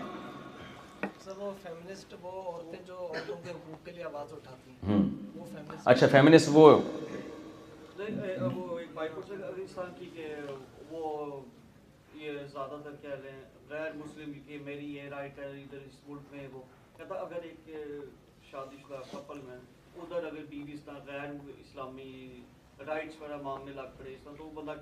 کچھ بھی نہیں کر سکتا وہ اگر بیوی آپ کو غیر اسلامی حقوق مانگے تو آپ کچھ بھی نہیں کر سکتے صبر کر سکتے ہیں یا اس کو چھوڑ سکتے ہیں بس اور کوئی راستہ نہیں آپ کے پاس میں یہاں یعنی کچھ کریں گے تو آپ اندر ہو جائیں گے نا تو کیا فائدہ میں تو وہاں بھی لوگوں کو ترغیب دیتا ہوں جو دوسری شادی کرتے ہیں جیل میں چلے جاتے ہیں میں کہتا ہوں پھر یہ دماغ میں رکھو کوئی بات نہیں چھ مہینے جیل تو آدمی وہی کرے جس کا اس کو اختیار ہے نا جو اختیار سے باہر چیز ہے وہ سوچنا ہی غلط ہے اس سے تو آپ اپنی بیگم کو فضائل اعمال کی دیکھو یہاں اپنی بیوی کو سیدھے راستے پہ چلانے کے لیے یا عورت اپنے شوہر کو شوہر بھی تو بگڑے ہوئے ہوتے ہیں نا سارا یہاں تو زیادہ تر کمپلین جو میرے پاس آتی ہیں وہ تو شوہروں کی آ رہی ہوتی ہیں عورتوں کی تو کم آتی ہیں ابھی ایک میں تقریر سن رہا تھا ایک صاحب تقریر میں کہہ رہے تھے کہ یہ بہت امپورٹنٹ بات ہے اس کو نوٹ کریں وہ یہ کہہ رہے تھے کہ جب مرد آئے شام کو گھر پہ آئے آفس سے تھکا ہارا تو بیوی کا رویہ ایسا ہونا چاہیے اس کا لباس اس کی پوشاک ایسی ہو کہ شوہر اس کو دیکھ کے خوش ہو جائے یہ حدیث میں آتا ہے بات بالکل محترم کی ٹھیک تھی لیکن یہ زمانہ جو چل رہا ہے نا اس میں مردوں کو یہ شکایت نہیں ہے کہ ہماری بیوی ہمارے لیے تیار نہیں ہوتی عورتوں کو شکایت ہے کہ ہم جتنا بھی تیار ہو جائیں اس کو پسند پھر بھی ہم نہیں آتے کیونکہ اس نے اتنا باہر ماحول دیکھا ہوا ہوتا ہے اتنی لڑکیاں یوٹیوب پہ کیا کچھ دیکھ رہا ہے کیا کچھ فلمیں دیکھ رہا ہے اور فنکاراؤں اداکاراؤں کو ناچتے ہوئے دیکھ رہا ہے تو اس کو اپنی والی جتنی بھی تیار ہو جائے بالکل بھی پسند نہیں آتی تو عورتوں کو بڑا مسائل ہیں آج کل وہ کہتے ہیں ہمارا میاں جو ہمیں محبت چاہیے وہ دے نہیں رہا میں اس پہ ایک چٹکلا سناتا ہوں آپ کو نا ایک آدمی کی بیوی وہ اپنی بیوی کی کبھی تعریف ہی نہیں کرتا تھا تو ایک دن کیا ہوا اس نے بیچاری نے بہت زینت اختیار کر کے بہترین ساڑی بہترین چوڑیاں بہترین لپسٹک اور کاجل ماجل سب تو میاں کہتا ہے آپ بھائی چوڑیاں تو بڑی ٹائٹ پہنی ہوئی ہیں تو نے وہ کہتے تھینک یو شکریہ بیوی کا دل خوش ہوا کہ آج میری تعریف ہو رہی ہے تھینک یو کہہ رہے ساڑی بھی بڑی زبردست پہنی ہوئی شکریہ سینڈل بھی بڑی ٹائٹ ہے شکریہ ایک ایک چیز کی تعریف کرتے ہوئے آخر میں آگے کہتے ہیں اچھی پھر بھی نہیں لگ رہی ساری چیزیں اچھی پہنی ہوئی ہیں مگر تو مجھے پھر بھی اچھی نہیں لگ رہی تو جب انسان باہر کی دنیا میں منہ مارتا ہو آپ لوگ کی بات نہیں کر رہا بھائی آپ لوگ بہت اچھے ہیں آپ لوگ کے علاوہ کی بات کر رہا ہوں تو پھر اس کو بیوی کہاں اچھی لگتی ہے تو یہ شکایت صرف مردوں کو عورتوں سے نہیں ہوتی عورتوں کو بہت زیادہ شکایت ہے کہ ہمارے مردوں سے ہمیں محبت نہیں یہ صرف حدیثیں رہ گئی ہیں کہ نبی صلی اللہ علیہ وسلم حضرت عائشہ جہاں سے گلاس میں منہ لگا کے پانی پیا کرتے تھے حضرت عائشہ جہاں سے پانی پیتی تھی نا برتن میں منہ لگا کے ہمارے نبی بھی اسی جگہ منہ لگا کے پانی پیتے تھے محبت کے اظہار کے لیے تو یہ صرف کتابوں میں لکھی رہ گئی ہیں مارکیٹ میں یہ چیزیں شارٹ ہو چکی ہیں تو شکایتیں تو دونوں طرف سے ہیں تو دونوں کا حل ایک ہی ہے کہ بھائی دین پر آؤ مذہب سے تعلق قائم رکھو تبلیغی جماعت سے آپ لوگ تعلق جوڑ کے رکھیں یہاں پہ آپ کا ایک نیٹ ورک رہے گا تعلیم ہوتی رہے گی ایک جڑے رہیں گے نا ماحول سے جب انسان جڑتا ہے تو اس میں تبدیلیاں آتی ہیں یا جو لوگ بھی دین سے جڑے ہوئے لوگ ہیں کوئی بھی کام کر رہے ہیں کوئی نیٹ ورک ہے ان کا تو اپنے آپ کو کسی نیٹ ورک سے جوڑنا پڑے گا آپ کو اس کے بغیر چلنا بڑا مشکل کام ہے جی آپ اگلا سوال پوچھیے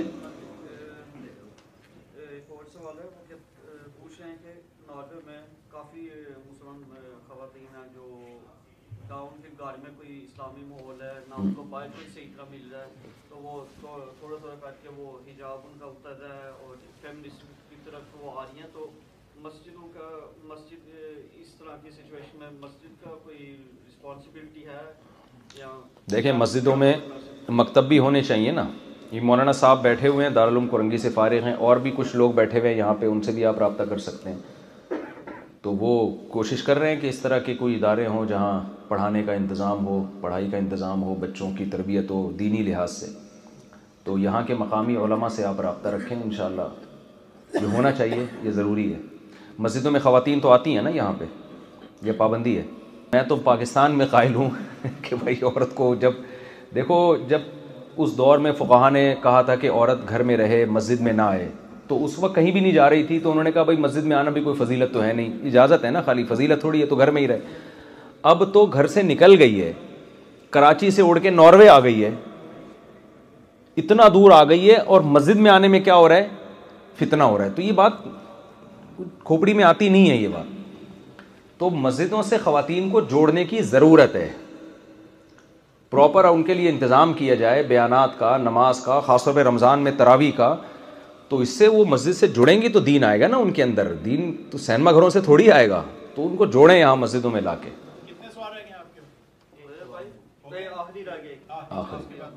لاسٹ uh,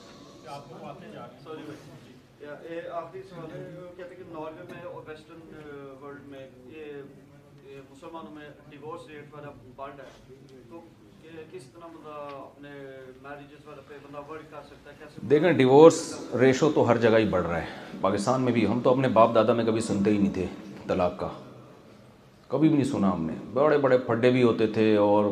بس باتوں میں لڑتے تھے طلاق کی دھمکی بھی نہیں ہوتی تھی تو یہ جو ڈیورس ریشو پوری دنیا میں بڑھ رہا ہے عدم برداشت ایک تو یہ خوب سمجھ لیں جو نشہ کرتے ہیں نا ڈرگس وغیرہ لیتے ہیں کسی بھی قسم کا ان میں برداشت بالکل نہیں رہتی سگریٹ پینا شراب پینا حتیٰ کہ جو چائے ہے نا چائے میں نے ایک سال چائے چھوڑ کے دیکھا ہے تو چائے بھی آپ کو ڈپریشن دیتی ہے یہ تو اب لت پڑ گئی دوبارہ کیونکہ ہم میں نے چھوڑ دی تھی ایک سال کے لیے چائے اور وہ میں زیادہ سکون میں تھا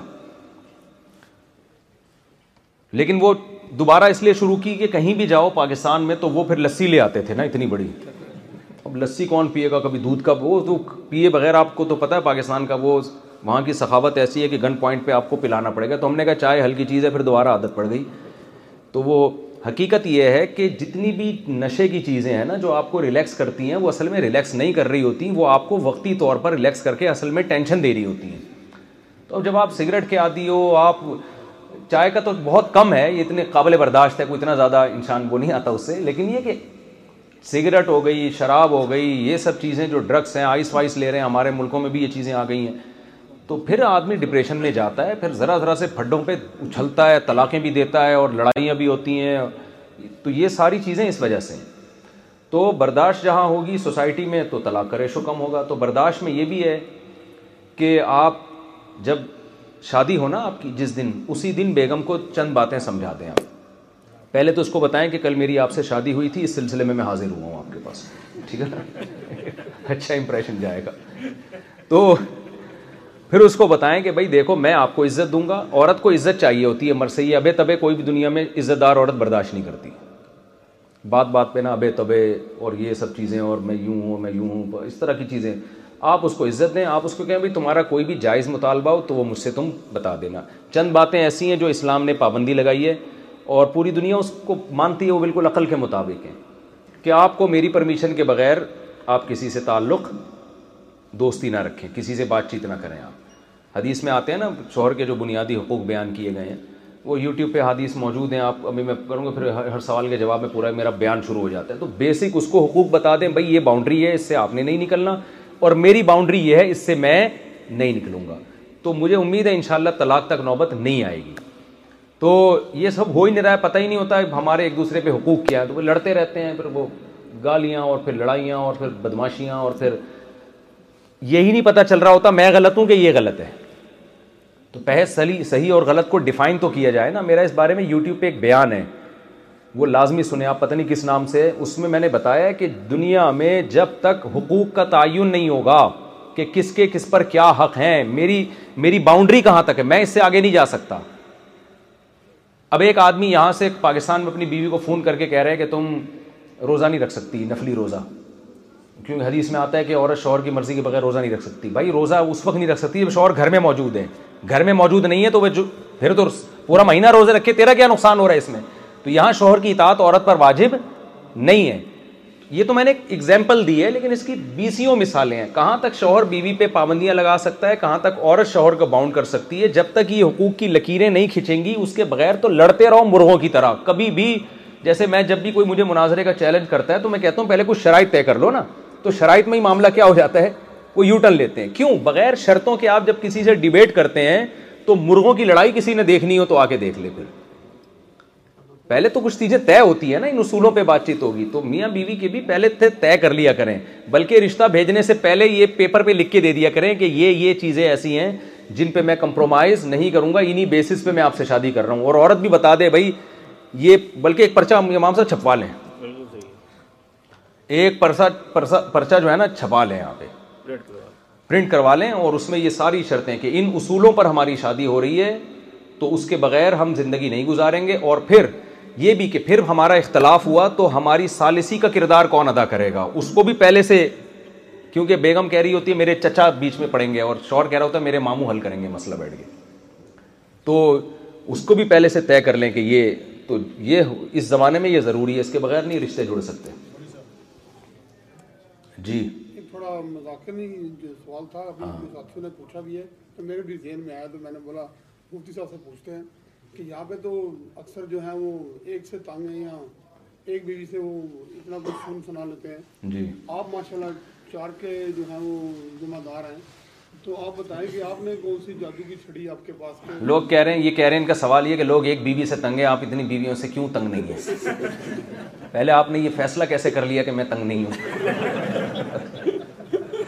خیر یہ میں مزاق کر رہا ہوں میں تنگ نہیں ہوں الحمد للہ کیونکہ گھر میں بھی جاتا ہے بیان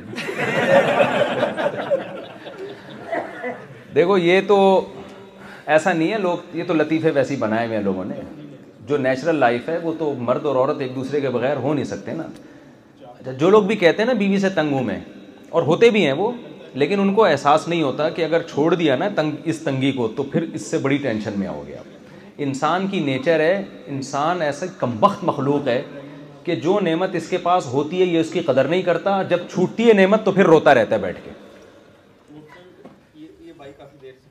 ہاں تو میں یہ بس کمپلیٹ کر دوں تو اچھا سنبھالتا کوئی کسی کو نہیں ہے آپ کہہ رہے ہیں نا ایک بیوی کو کیسے سنبھالتے ہیں لوگ سنبھالنے جا رہی ہے تو اتنی تو بھائی وہ خود ہی سنبھلنا ہوتا ہے انہوں نے آج کل کسی کا باپ کسی باپ اپنی اولاد کو نہیں سنبھال سکتا ٹھیک ہے نا آپ اپنے بیسک حقوق ان کے پورے کرو پھر جس نے سنبھلنا ہے سنبھلے نہیں سنبھلا تو کیا کر لے گا پولیس تو بلا نہیں سکتے جی کیا کہہ رہے ہیں آپ آپ نے کچھ دیر پہلے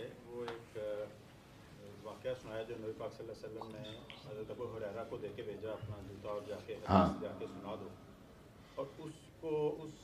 حضرت الحرالیہ کو انہوں نے حضرت عمر فاروق نے واپس بھیج دیا ہمارا جی تو کیا اس سے ذہن میں اگر سوال پیدا ہو کہ نبی پاک صلی اللہ علیہ وسلم کی رائے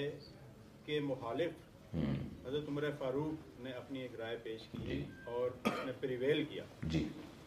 تو اس طرح کے سوال میرے دعا اس طرح کے کیا اور بھی واقعات ملتے ہیں جی۔ کہ کسی صحابی نے نبی پاک صلی اللہ علیہ وسلم کی رائے کے مخالف جی۔ کوئی رائے دی اور ان کی رائے نے پریویل کیا جی ایک دوسرا سوال یہ کہ کیا اس سے نبی پاک صلی اللہ علیہ وسلم کی رائے کا کمزور ہونا جی پروو ہوتا ہے دیکھیں انہوں نے سوال یہ کیا ہے کہ آپ نے ابھی حدیث سنائی میرے بارے میں کہا کہ نبی صلی اللہ علیہ وسلم نے حضرت ابو حریرہ کو کہا کہ جو بھی ملے لا الہ الا اللہ پڑھے اس کو جنت کی بشارت دو حضرت عمر نے دھکا دے کے ان کو گرایا اور پیچھے گئے تو نبی نے اپنی رائے سے رجوع کیا تو اس سے تو یہ ثابت ہو رہا ہے کہ ماں یعنی نبی صلی اللہ علیہ وسلم کی رائے گویا غلط تھی اور حضرت عمر کی رائے ٹھیک تھی دیکھیں پیغمبر صلی اللہ علیہ وسلم کے بارے میں ہمارا عقیدہ یہ ہے کہ پیغمبر سے گناہ نہیں ہو سکتا جس کو خدا کی نافرمانی کہتے ہیں وہ نہیں ہو سکتا لیکن جہاں پیغمبر صلی اللہ علیہ وسلم پیغمبر تھے وہاں ایک بشر بھی تھے بہت سی چیزوں میں آپ نے ایک رائے دی پھر اس رائے سے رجوع کیا آپ صلی اللہ علیہ وسلم نے تو یہ بات تو یہ تو یہ تو وہی کے ذریعے آپ بتا رہے ہیں کہ جو لا الہ الا اللہ کہے گا وہ جنت میں داخل ہوگا یہ تو دین کی تعلیم ہے نا اس کا تعلق ہے وہی سے تو وہی سے اس کا تعلق ہے یہ بات غلط نہیں ہو سکتی لیکن اس بات کو ابھی پھیلانا مناسب ہے یا نہیں پھیلانا ہے اس میں نبی نے اپنی رائے کا استعمال کیا تو اس رائے میں اور بھی ہمارے پاس سیرت میں بہت سارے ایسے واقعات ہیں کہ نبی نے ایک رائے دی صحابہ نے اس رائے سے اختلاف کیا اس کی سب سے بڑی دلیل کیا ہے قرآن مجید کیا کہتا ہے وشاورہم فی فل امر اے نبی آپ ان سے اہم معاملات میں مشورہ لیا کریں اب آپ بتاؤ جس کی رائے میں سو فیصد صحیح ہونے کا امکان ہو اس کو مشورہ لینے کا حکم دیا جائے گا مشورہ تو جب ہی نا کہ آپ کی بھی ایک رائے ہے لیکن آپ اس کو سو فیصد درست نہ سمجھیں بلکہ ساتھیوں سے مشورہ لیں تاکہ پھر آپ کے لیے تجزیہ کرنا آسان ہو جائے گا تو یہ جو مشورے کا حکم قرآن نبی کو بھی دے رہا ہے یہ اس لیے دے رہا ہے کہ جہاں اجتہادی بات ہوگی جس کا آپ کی رائے سے تعلق ہوگا تو وہ رائے ٹھیک بھی ہو سکتی ہے غلط بھی ہو سکتی ہے لیکن اللہ تعالیٰ کا پیغمبر کے ساتھ معاملہ یہ ہوتا ہے کہ نبی اگر کوئی رائے غلط قائم کریں گے تو اللہ اس پہ باقی نہیں رکھتا اللہ اس پہ تنبی کر دیتا ہے تاکہ اس رائے میں لوگ نبی کو فالو نہ کریں تو یہ عقیدہ نہیں ہے کہ اشتہادی رائے میں نبی سے غلطی نہیں ہو سکتی بلکہ اشتہادی رائے میں تو نبی صلی اللہ علیہ وسلم صحابہ سے رائے لیتے بھی تھے اور اور بہت سارے واقعات ملتے ہیں حضرت عمر نے حضرت عمر کے تو خاص طور پہ ملتے ہیں کہ انہوں نے ایک مشورہ دیا نبی نے اس کو قبول نہیں کیا لیکن پھر وہ وہی بن کے نازل ہو گیا وہ مشورہ اللہ نے کہا کہ یہ ٹھیک ہے اس پر عمل کریں آپ پردے کے بارے میں آپ حضرت عمر نے حکم دیا کہ عورتوں کو پردہ کرانا چاہیے نبی صلی اللہ علیہ وسلم کی رائے یہ تھی کہ نہیں تو قرآن کی آیتیں نازل ہوئیں صلح حدیبیہ کے موقع پہ آپ صلی اللہ علیہ وسلم بہت پریشان تھے کہ اللہ نے حکم دیا کہ آپ مکہ میں جانے سے پہلے عمرہ کرنے سے پہلے حرام کھول دیں تو آپ صحابہ کو کہہ رہے تھے حرام کھولیں صحابہ نے کہا ہم نے عمرہ نہیں کیا ہم کیسے حرام کھول دیں تو کیسے صحابہ کو سمجھایا جائے آپ نے اپنی زوجہ سے مشورہ لیا تو آپ کی زوجہ نے کہا کہ آپ مشورہ صحابہ کو آرڈر دینے کے بجائے خود سر منڈا لیں سب کے سامنے تو نبی کے ذہن میں یہ بات نہیں تھی اپنی زوجہ سے آپ نے مشورہ لیا تو آپ کی زوجہ نے کہا کہ آپ سر منڈا لیں آپ کہیں نہیں کسی کو تو خود کر لیں گے یہ تو جیسے ہی نبی صلی اللہ علیہ وسلم نے سر منڈا کے احرام کھولا تو سب صحابہ نے سر منڈا لیا تو اور بھی مثالیں ہیں اس کی بہت ساری غزوہ خند اس میں دیکھ لیں نا غزوہ عہد میں نبی صلی اللہ علیہ وسلم کا مشورہ یہ تھا کہ ہم شہر کے اندر رہ کے لڑیں گے صحابہ کا مشورہ جو جوان صحابہ تھے ان کا یہ تھا کہ ہم شہر سے باہر جا کے لڑیں گے تو آپ نے صحابہ کے مشورے کو اپنے مشورے پر ترجیح دی لیکن قرآن سے ثابت ہوا کہ یہ غلط آپ نے کیا یعنی یہ یہ رائے آپ کی ٹھیک نہیں تھی آپ نے ان کے مشورے پر عمل کیا اور جس سے نقصان ہو گیا تو ہونا یہی چاہیے تھا مدینہ کے اندر رہ کے لڑتے آپ تو شکست ہوئی نا پھر باہر ایکسپوز ہو جاتا ہے انسان تو اس کی بہت ساری مثالیں ہمیں ملتی ہیں ہاں پیغمبر سے اللہ کی نافرمانی نہیں ہوتی ایک اور حدیث صحیح مسلم کی وہ میں بتاتا ہوں وہ تو بہت ہی دلچسپ ہے نبی صلی اللہ علیہ وسلم جب مدینہ آئے تو آپ نے دیکھا کہ اس نر اور مادہ کھجوروں کے جو پھول ہیں نا ان کو ملایا جاتا تھا جس کو عربی میں تعبیر النخل کہتے ہیں آپ نے صحابہ سے فرمایا تم یہ کیوں کرتے ہو یہ تو یعنی یہ نہ کرو تو انہوں نے نہیں کیا پھل پیدا ہی نہیں ہوا اس کا کھجور بہت کم ہوئی تو انہوں نے آ کے شکایت کی یا رسول اللہ ہم نے آپ کے مشورے پر عمل کیا اور کھجوری نہیں پیدا ہوئی تو آپ نے فرمایا انما انا بشر مثلکم میں تمہاری طرح کا انسان ہوں میں مجھ سے خطا بھی ہوتی ہے اور درست بات بھی لہذا فرمایا جب میں تمہیں کسی دین کے بارے میں کسی بات کا حکم دوں تو تم اس کو لازمی کرو اور جب دنیا کے بارے میں حکم دوں تو فن تم عالم و بھی عموری دنیا کو منی تو تم اپنے دنیاوی معاملات کو مجھ سے بہتر جانتے ہو سمجھتے ہیں کہ نہیں سمجھتے ہیں چلو بھائی وعلیکم السلام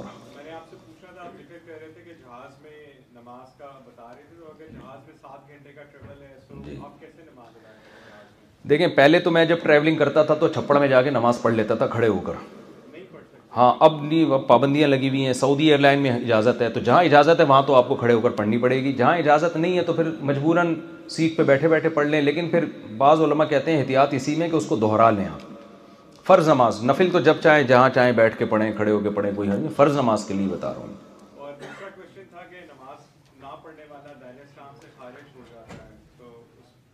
نماز چھوڑنے والا امام احمد بن حنبل رحمہ اللہ تعالیٰ کے نزدیک دائرہ اسلام سے خارج ہے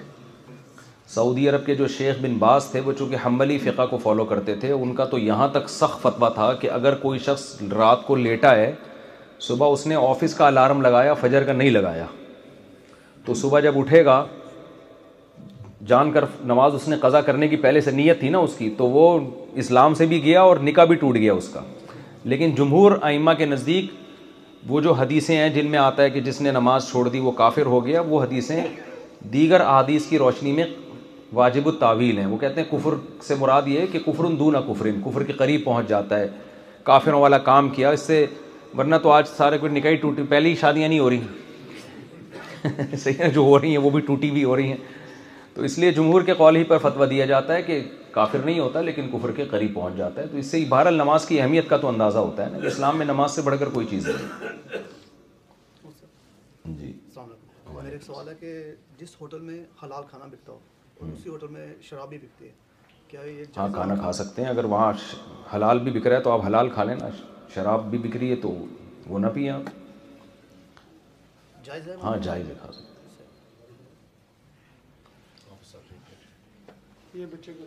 جی بچے کا سوال بچہ نہیں ہے پورا باقل بالے ہیں وعلیکم السلام مجھے پوچھنا تھا کہ میں ابھی چار سال پاکستان میں رہ کر آیا ہوں کراچی میں تو ابھی کچھ مہینے پہلے میں آیا تھا یہاں ناروے میں اسکول سٹارٹ کرا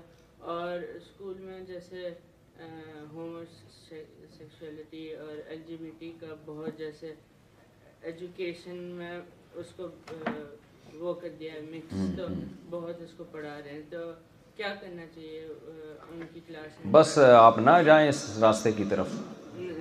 پڑھ لیں جو پڑھایا جا رہا ہے پڑھنے پر تو پڑھا تو کچھ بھی جا سکتا ہے نا آپ جائیں نہیں گن پوائنٹ پہ آپ کو لے کے تھوڑی جا رہے ہیں اس راستے کی طرف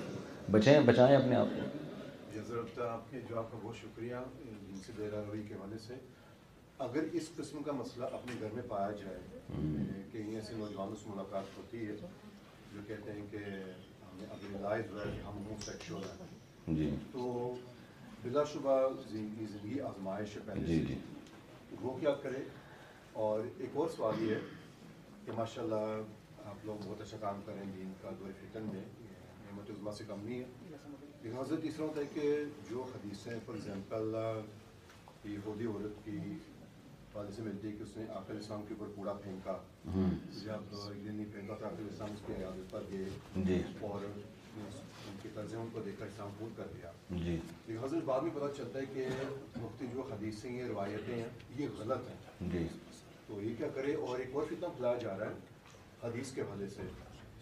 کہ یہ جو حدیث مبارکہ جو ہیں یہ دراصل تواتر کا نتیجہ ہے کہ آپ کا اسلام صلی اللہ علیہ وسلم نے ہی جو پہلے سے تواتر چلا آ رہا ہے اسی پر عمل کیا ہے لہٰذا یہ جو حدیثیں جو لکھی ہوئی ہیں ان کی کوئی حیثیت میں اونلی تواتر کو فالو جی۔ کیا جائے دیکھیں یہ جو پہلے سوال کا تو میں ڈیٹیل میں جواب دے چکا ہوں اب اس میں تو جو اپنے اختیارات ہیں اس سے آگے نہ بڑھیں بس اور جو چیز اختیار میں ہے اس میں کمی نہ کریں باقی جو دوسرا سوال آپ نے حدیثوں سے متعلق کیا ہے کہ دوسرا سوال کیا تھا میرے ذہن سے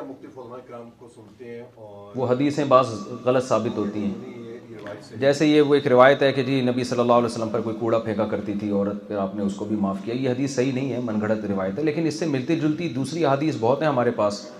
جس میں ہمیں حسن سلوک کی ترغیب دی گئی ہے غیر مسلم کے اکرام کا حکم دیا گیا ہے آپ صلی اللہ علیہ وسلم نے غیر مسلم سرداروں کو بہت تحفے بھیجے ہیں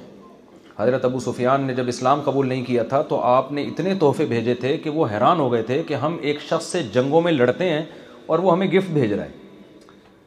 تو یہ جو قرآن نے کہا وصاحب ہما فی دنیا معروفہ و انجا ہدا کا اعلیٰ انتشری کا بھی شعی ان کہ ماں باپ اگر غیر مسلم بھی ہوں اور شرک پہ مجبور بھی کرتے ہوں تو شرک تو نہیں کرنا لیکن صاحب ہما فی دنیا معروفہ دنیا میں ان کے ساتھ اچھا سلوک کرنا ہے تو اسی طرح قرآن میں اٹھائیس میں پارے میں لا ينهاكم اللہ عن الذين لم يقاتلوكم في الدين ولم من دياركم ان تبروهم کہ جو کافر تم سے میدان جنگ میں لڑتے نہیں ہیں تو تم اللہ تمہیں حکم دیتا ہے کہ تم ان کے ساتھ اچھا سلوک کرو تو جب آپ کسی کنٹری میں رہتے ہیں تو خوب سمجھ لیں کہ کافر کے ساتھ بھی غیر مسلم کے ساتھ بھی اچھا سلوک کا آپ کو ثواب ملتا ہے حدیث میں آتا ہے جس نے درخت لگایا تو جب تک اس درخت سے پرندے بھی فائدہ اٹھاتے ہیں تو اس کو ثواب ملتا ہے تو پرندوں کو فائدہ پہنچانے کا ثواب ہے تو انسان کو فائدہ پہنچانے کا کیوں ثواب نہیں ہے تو صدقہ تو خیرات بھی کریں ہدایہ بھی دیا کریں تو اچھے سلوک کا تو بہت ساری احادیث ہیں ہمارے پاس جس میں ہمیں حکم دیا گیا ہے اور یہ جو اب بھائی آخری سوال آپ نے پوچھا تھا حدیثوں کی حجت ہونے کا دیکھیں یہ دو انتہائیں ہیں دو انتہائیں ہمارے یہاں ان کا سوال میں دہرا دیتا ہوں کہتے ہیں کہ ایک طبقہ ایسا ہے جو یہ کہتا ہے کہ یہ جو حدیثیں نبی کے بعد لکھی گئی ہیں بہت عرصے کے بعد یہ ہمارے لیے حجت نہیں ہے جو نبی کا تواتر سے عمل چلا آ رہا ہے وہ ہے اصل حجت تو یہ لکھی ہوئی حدیثوں کی کوئی ویلیو نہیں ہے تو یہ سو فیصد غلط ہے لکھی ہوئی حدیثیں اگرچہ بعد میں لکھی ہیں لیکن چلی تو پہلے سے آ رہی ہیں نا وہ ایسے تو قرآن بھی حضرت عثمان کے دور میں مرتب ہوا ہے لیکن نازل تو نبی کے دور میں ہوا سینوں میں محفوظ ہوا اور مختلف طریقوں سے لکھا بھی گیا جمع کس کے دور میں ہوا ہے حضرت عثمان کے تو نبی صلی اللہ علیہ وسلم کی حدیثیں بھی ساری سندیں ہمیں نبی تک ملتی ہیں وہ پھیلی ہوئی تھیں خیر القرون میں پوری دنیا میں پھیل گئی تھیں انہی کو دیکھ کر فقہ نے فقہ کو مرتب کیا اسلامی قوانین کو مرتب کیا ان کو ریٹرن فارم میں اس طریقے سے بعد میں لایا گیا ہے تو اس سے کوئی فرق نہیں پڑتا اس کی حفاظت اتنی شاندار ہوئی ہے کہ ہمیں نبی تک جتنی سندیں ملتی ہیں حدیثوں کی ان تمام سندوں کے ایک ایک راوی کے حالات پر الگ الگ کتابیں ہیں یہ تو اسلامی تاریخ کا ایک ایسا معجزہ ہے کہ میں کہتا ہوں غیر مسلم اسی کو دیکھے تو اسلام قبول کر لے ذرا ذرا سی بات ہوگی نبی کے دونوں دانتوں کے درمیان خلا تھا اتنی سی بات بیان کرنے کے لیے امام ترمیزی اپنی سر عبد الرحمٰن حد حسنی عبدالعزیز ابن عبدالرحمن حد حسنی ابو ثابت الظہری پوری مجھے صنعت میں بھی پڑھوں گا تو ظاہر مجھے تھوڑا ریوائز بھی کرنی پڑے گی سوچنا پڑے گا ایک ایک چیز کی اتنی لمبی لمبی سندیں اور پھر ان کے راویوں کے حالات کے یہ کہاں پیدا ہوا سچ بولتا تھا جھوٹا تھا ایسے خاندانی حفاظت احادیث کی ہوئی ہے کہ کسی تاریخی سرمایہ کی ایسی حفاظت تصور ممکن نہیں ہے ہونا تو دور کی بات ہاں یہ بات ضرور ہے کہ بعض لوگ کیا کہتے ہیں لکھی بھی حدیث ہی کو سب کچھ کہتے ہیں تواتر عملی کو ویلیو نہیں دیتے یہ دوسری انتہا ہے یہ خوب اچھی طرح سمجھ لیں یہ یہ بہت امپورٹنٹ بات ہے اس کو سمجھیں بعض دفعہ کیا ہوتا ہے کہ آپ ایک حدیث میں دیکھتے ہیں لکھا ہوا عمل کہ نبی نے ہاتھ باندھ کے نماز پڑھی ہے جب آپ مراکش جاتے ہیں وہاں فقہ مالکیہ کو فالو کیا جاتا ہے وہ کیا کرتے ہیں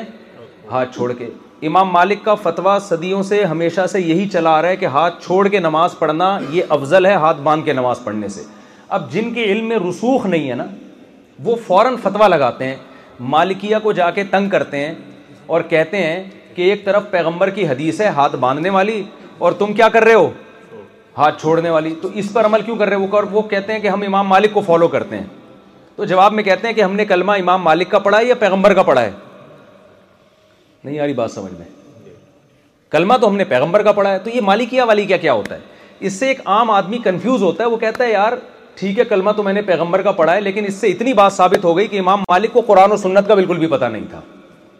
سمجھ میں آ رہی ہے بات یہ بدگمانی ہوتی ہے کس سے اسلاف سے میں نے ناروے میں سینٹینس مکمل کرنے پر مجھے لگتا ہے واقعی پابندی ہے گورنمنٹ کی طرف سے یہ بدگمانی کس سے ہوتی ہے اسلاف سے کہ یار مجھے ان کو پتا ہے ہمارے مولوی صاحب کو امام مالک کو تو بالکل بھی پتا نہیں تھا حالانکہ امام مالک نے ہاتھ ماندنے کی حدیث موتہ امام مالک میں ذکر کی بھی ہے اس کا مطلب پتا ان کو بھی تھا لیکن فتویٰ اس کے خلاف کیوں دیا تواتر عملی کی وجہ سے ان سے جب پوچھا جائے کہ بھائی آپ کیوں فتویٰ دے رہے ہیں کہ ہاتھ چھوڑ کے نماز پڑھی جائے تو وہ کہتے ہیں میں نے اہل مدینہ کو ہاتھ چھوڑ کے نماز پڑھتے ہوئے دیکھا ہے کیا مطلب اہل مدینہ تو اس نماز کو فالو کر رہے ہیں جو ابھی صحابہ نے اور تو یہ سارے کیوں غلط ہو سکتے ہیں تو ہمارے ہاں ایک طبقہ لکھی ہوئی حدیث کو تواتر پہ بہت زیادہ فوقیت دے رہا ہے دونوں کی اپنی جگہ ویلیو ہے ابو حنیفہ کا یہی قول ہے کہ ہاتھ باندھ کے نماز پڑھی جائے گی اس لیے کہ انہوں نے جو اہل مدینہ کے تواتر امام ابو حنیفہ بھی مدینہ گئے انہوں نے اس عمل کی توجہ کر لی کہ بھائی ٹھیک ہے نبی نے آخر میں ہاتھ چھوڑ کے نماز پڑھی ہوگی لیکن باندھ کے بھی پڑھی ہے تو اس کو زیادہ ترجیح دی انہوں نے نے تین ائمہ اسی طرح الدین کا مسئلہ ہے امام شافی رحمہ اللہ نے جب رف الدین کی حدیثیں دیکھی تو انہوں نے فتویٰ کیا دیا کہ بھائی رف الدین ہونا چاہیے رکو میں بھی رکو سے اٹھتے ہوئے بھی امام ابو حنیفہ نے یہاں اہل کوفہ کے عمل کو ترجیح دی ہے کوفہ میں عبداللہ بن مسعود رضی اللہ تعالیٰ عنہ جو نبی کے سفر حضر کے ساتھی تھے وہ تھے اور حضرت علی رضی اللہ تعالیٰ عنہ جو خلیفہ راشد تھے حضرت مسروق الاجدع ایک بہت بڑے تابعی ہیں وہ کہتے ہیں کہ اللہ نے پیغمبر صلی اللہ علیہ وسلم کے علوم کو چھ صحابہ میں بند کیا ہے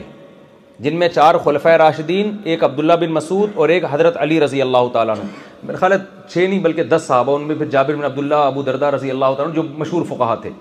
پھر وہ کہتے ہیں کہ ان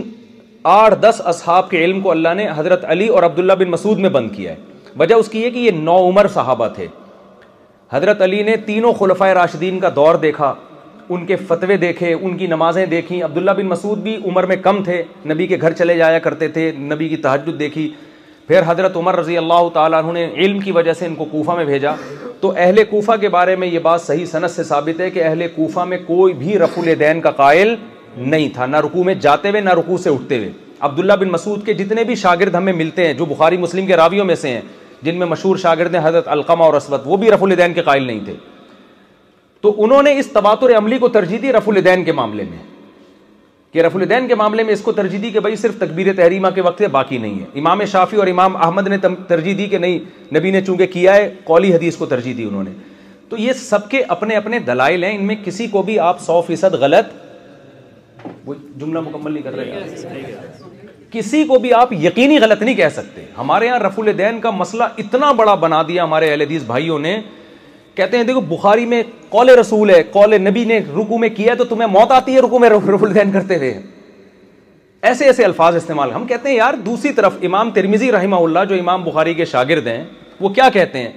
جہاں رفول کرنے کی حدیث آئی ہے نا امام ترمیزی نے لکھا ہے کہ وہ بھی یقول بعض اہل من اصحاب نبی یہی بعض اہل علم صحابہ کا قول ہے لیکن جہاں رف الدین نہ کرنے کی حدیث آئی ہے ترمیزی میں امام ترمیزی جو امام بہاری کے شاگرد ہیں وہ کیا کہتے ہیں وہ بھی یقول غیر واحد من من اہل اصحاب صلی اللہ علیہ وسلم یہ بہت سارے اہل علم صحابہ کا مذہب ہے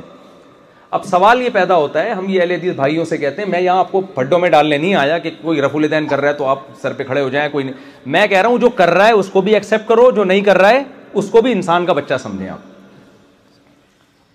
یہ سمجھانا اس کو بھی آپ یہ نہ سمجھیں کہ قرآن و حدیث کے خلاف ہے بس یہ چھوٹی سی بات کمپلیٹ کر دوں یہ دونوں ٹھیک ہیں دونوں اسلاف سے ثابت ہیں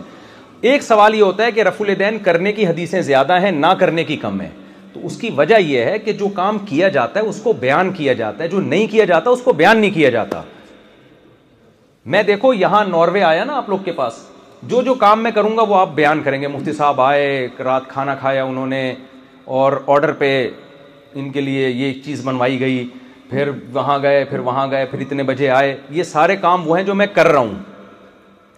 جو کام میں نہیں کر رہا اس کو کبھی بھی بیان نہیں کرنے والے کام تو بہت زیادہ ہیں تو جس نماز میں نبی نے رف الدین کیا اس کو صحابہ نے بیان کر دیا بہت سی نمازیں جن میں نہیں کیا اس کو صحابہ نے ہائی لائٹ نہیں کیا کیونکہ کرنے والی چیز کو بیان کیا جاتا ہے نہ کرنے والی چیز کو بیان نہیں کیا جاتا تو اس لیے اس لیے ہم یہی کہتے ہیں اس زمانے میں بجائے اس کے کہ جو بحثیں مکمل ہو چکی ہیں نا قرآن و حدیث پہ ایک ریسرچ ہو چکی ہے انہی میں سے کسی ایک کو فالو کر کے باقی دوسرا کوئی کام کرو آگے کا اب دوبارہ سے آپ رف الدین کی بحثوں میں جائیں گے قرآد خلف الامام میں ریورس جائیں گے تو وہ کام جو صدیوں پہلے ہو چکا ہے آپ دوبارہ پھڈے شروع کرو گے یار کوئی اور کام کرو نا اب شادیوں پہ آؤ آپ اب بچوں کی اسپیڈ بڑھاؤ یار کیا خیال ہے آگے اب غیر مسلموں کو مسلمان کرو اب کوئی اور آگے جاؤ یار اب اس میں ایک ہی صف میں اگر رف الدین والا بھی یا رف الدین نہیں والا بھی ہے تو ٹھیک ہے وہ بھی ٹھیک ہے ہم نے تو شافیوں کے ساتھ بیس سال گزارے بیس سال میں نے شافی محلے میں زندگی گزاری نہ آج تک کسی شافی نے مجھے یہ کہا کہ رف الدین کیوں نہیں کرتے نہ مجھے یاد پڑتا ہے میں نے ان کو ٹوکا ہو کہ کیوں کرتے ہو یہ ہمارے ہاں پاکستان میں یہ گندگی پھیلی ہے اور یہ گندگی وہاں سے الحمد پوری دنیا میں یہ الحمد للہ طنز کے طور پہ میں کہہ رہا ہوں یہ جہاں بھی جائیں گے تو یہ گند پھیلائیں گے لندن میں تو مسجد بنی ہوئی ہے یہ اہل حدیث کی مسجد ہے پھر انڈین اہل الگ پاکستانی اہل حدیث الگ یہ والی مسجد جی بریلویوں کی ہے یہ پاکستانی بریلوی ہیں تو یہ انڈین بریلوی یہ بنگالیوں کی مسجد ہے یہ بنگالی بریلوی یہ بنگالی عجیب قسم کا دماغ چکرا جاتا ہے یار آدمی کا کیا کر رہے ہو تم لوگ یار مسجدوں میں وہ ایک چٹکلا میں سنا دوں مگر بڑا دلچسپ ہے مزہ نہ آئے پیسے واپس بس یہ جلدی سے سناؤں آپ لوگ بھی تھک گئے ہو گئے بہت زیادہ کہتے ہیں کہ وہ امریکہ میں نا کسی جنگل میں دو آدمی ملے امریکہ میں کسی جنگل میں اب ظاہر ایک تو آپ امریکہ میں پھر جنگل میں تو اجنبی ہی ملے گا نا آپ سے وہاں پہ تو اس نے اس سے پوچھا یار تم کہاں سے آئے ہو تم کون ہو اس نے کہا میں پاکستانی اس نے کہا تم کہہ رہے میں بھی پاکستانی ایسے کر کے ملے یار یہ تو بڑا اتفاق ہو گیا تم بھی پاکستانی میں بھی پاکستانی یار تمہارا مذہب کیا ہے کہہ رہے میں مسلم ہوں اس نے پوچھا تمہارا کہہ رہا میں مسلم پھر ہاتھ ملا گلے یار اتفاق سے ہم دونوں کیا ہیں واڑے واہ مسلم ہو گئے اچھا یار مسلمانوں میں تم غیر مقلد ہو یا مقلد ہو غیر مقلد ہو یا یعنی حدیث و سلفی ہو یا مقلد ہو اس نے کہا میں مقلد ہوں ارے یار زبردست یار میں سمجھا تھا تم سلفی اہل حدیث نکلو گے تم بھی مقلد میں ماشاء اللہ اچھا مقلدین میں چار ہوتے ہیں حنفی مالکی شافی حنبلی تم حنفی ہو شافی ہو اس نے کہا حنفی اب زبردست اتفاق ہو گیا یار ہم دونوں کیا ہیں حنفی ہے نماز بھی ایک جیسی نہ زور سے آمین نہ رف الدین زبردست کام ہو گیا یار اچھا اب یہ بتاؤ بریل بھی ہو کہ دیوبندی ہو دیوبندی ہوں میں اڑے واہ یار ہم بھی دیوبندی زبردست یہ بتاؤ حیاتی ہو کہ مماتی ہو یہ آپ لوگ کو نہیں پتا ہوگا اور اللہ کرے نہ ہی پتا ہو وہاں ایک بڑا پھڈا یہ چل رہا ہے کہ حیاتی ہے کہ مماتی اس نے کہا مماتی کہتے ہیں دھت تیرے پہ لانت یہاں آ کے کیا ہو گیا مار کھا چلو ادھر دفاع ہو یہاں تو کتنے ٹکڑوں میں تقسیم ہو گئے ہیں یار کتنے ٹکڑوں میں یعنی ساری چیزیں سیم نکل کے آخر میں تو جیسے اس کی یہ عصبیت تھی نا حالانکہ سید تو زیادہ اونچی قوم ہے یعنی اس لحاظ سے کہ پیغمبر کا نصب ہے اسلام میں قوم پرستی نہیں ہے لیکن بہرحال نبی صلی اللہ علیہ وسلم کے خاندان میں ہونا ایک فضیلت کی بات تو ہے نا تو یہاں ہمارا بھی یہی حال ہے کہ ایک آخر میں ایک چیز آ کے اٹکے گی اور وہاں پہ ہمارے مسجدیں کیا ہو جائیں گی اور پاکستان میں ایسا ہے یہ نحوست یہاں نہیں ہونی چاہیے سمجھتے ہو اور جو اس طرح کے کام کرے نا لڑوانے کے رف الدین رف الدین بولا بھائی یہ ایک ٹاپک کمپلیٹ ہو چکا ہے صدیوں پہلے فقہ نے کتابیں لکھ دی ہیں جس کو جس فقی پر اعتماد ہو اس کی رائے کو فالو کرے دوسرے کو چھیڑنے کی کوشش نہ کرے نماز پڑھو انسان کے بچے بنو ٹھیک ہے نا روزہ سب کا ایک ہی ہے نماز بیسک چیز تو نماز کی سب کی ایک جیسی ہے اللہ تعالیٰ عمل کی توفیق دے شہزان اچھا، کا ٹائم ہو گیا مغرب کے بعد ہم ایک دم مارکیٹ سے شارٹ ہوں گے یہاں سے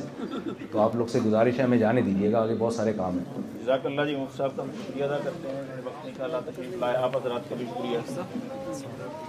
راہیل بھائی سے سفارش کرائی تھی ایک چائے کی مقامیہ شام میں کل بھی آپ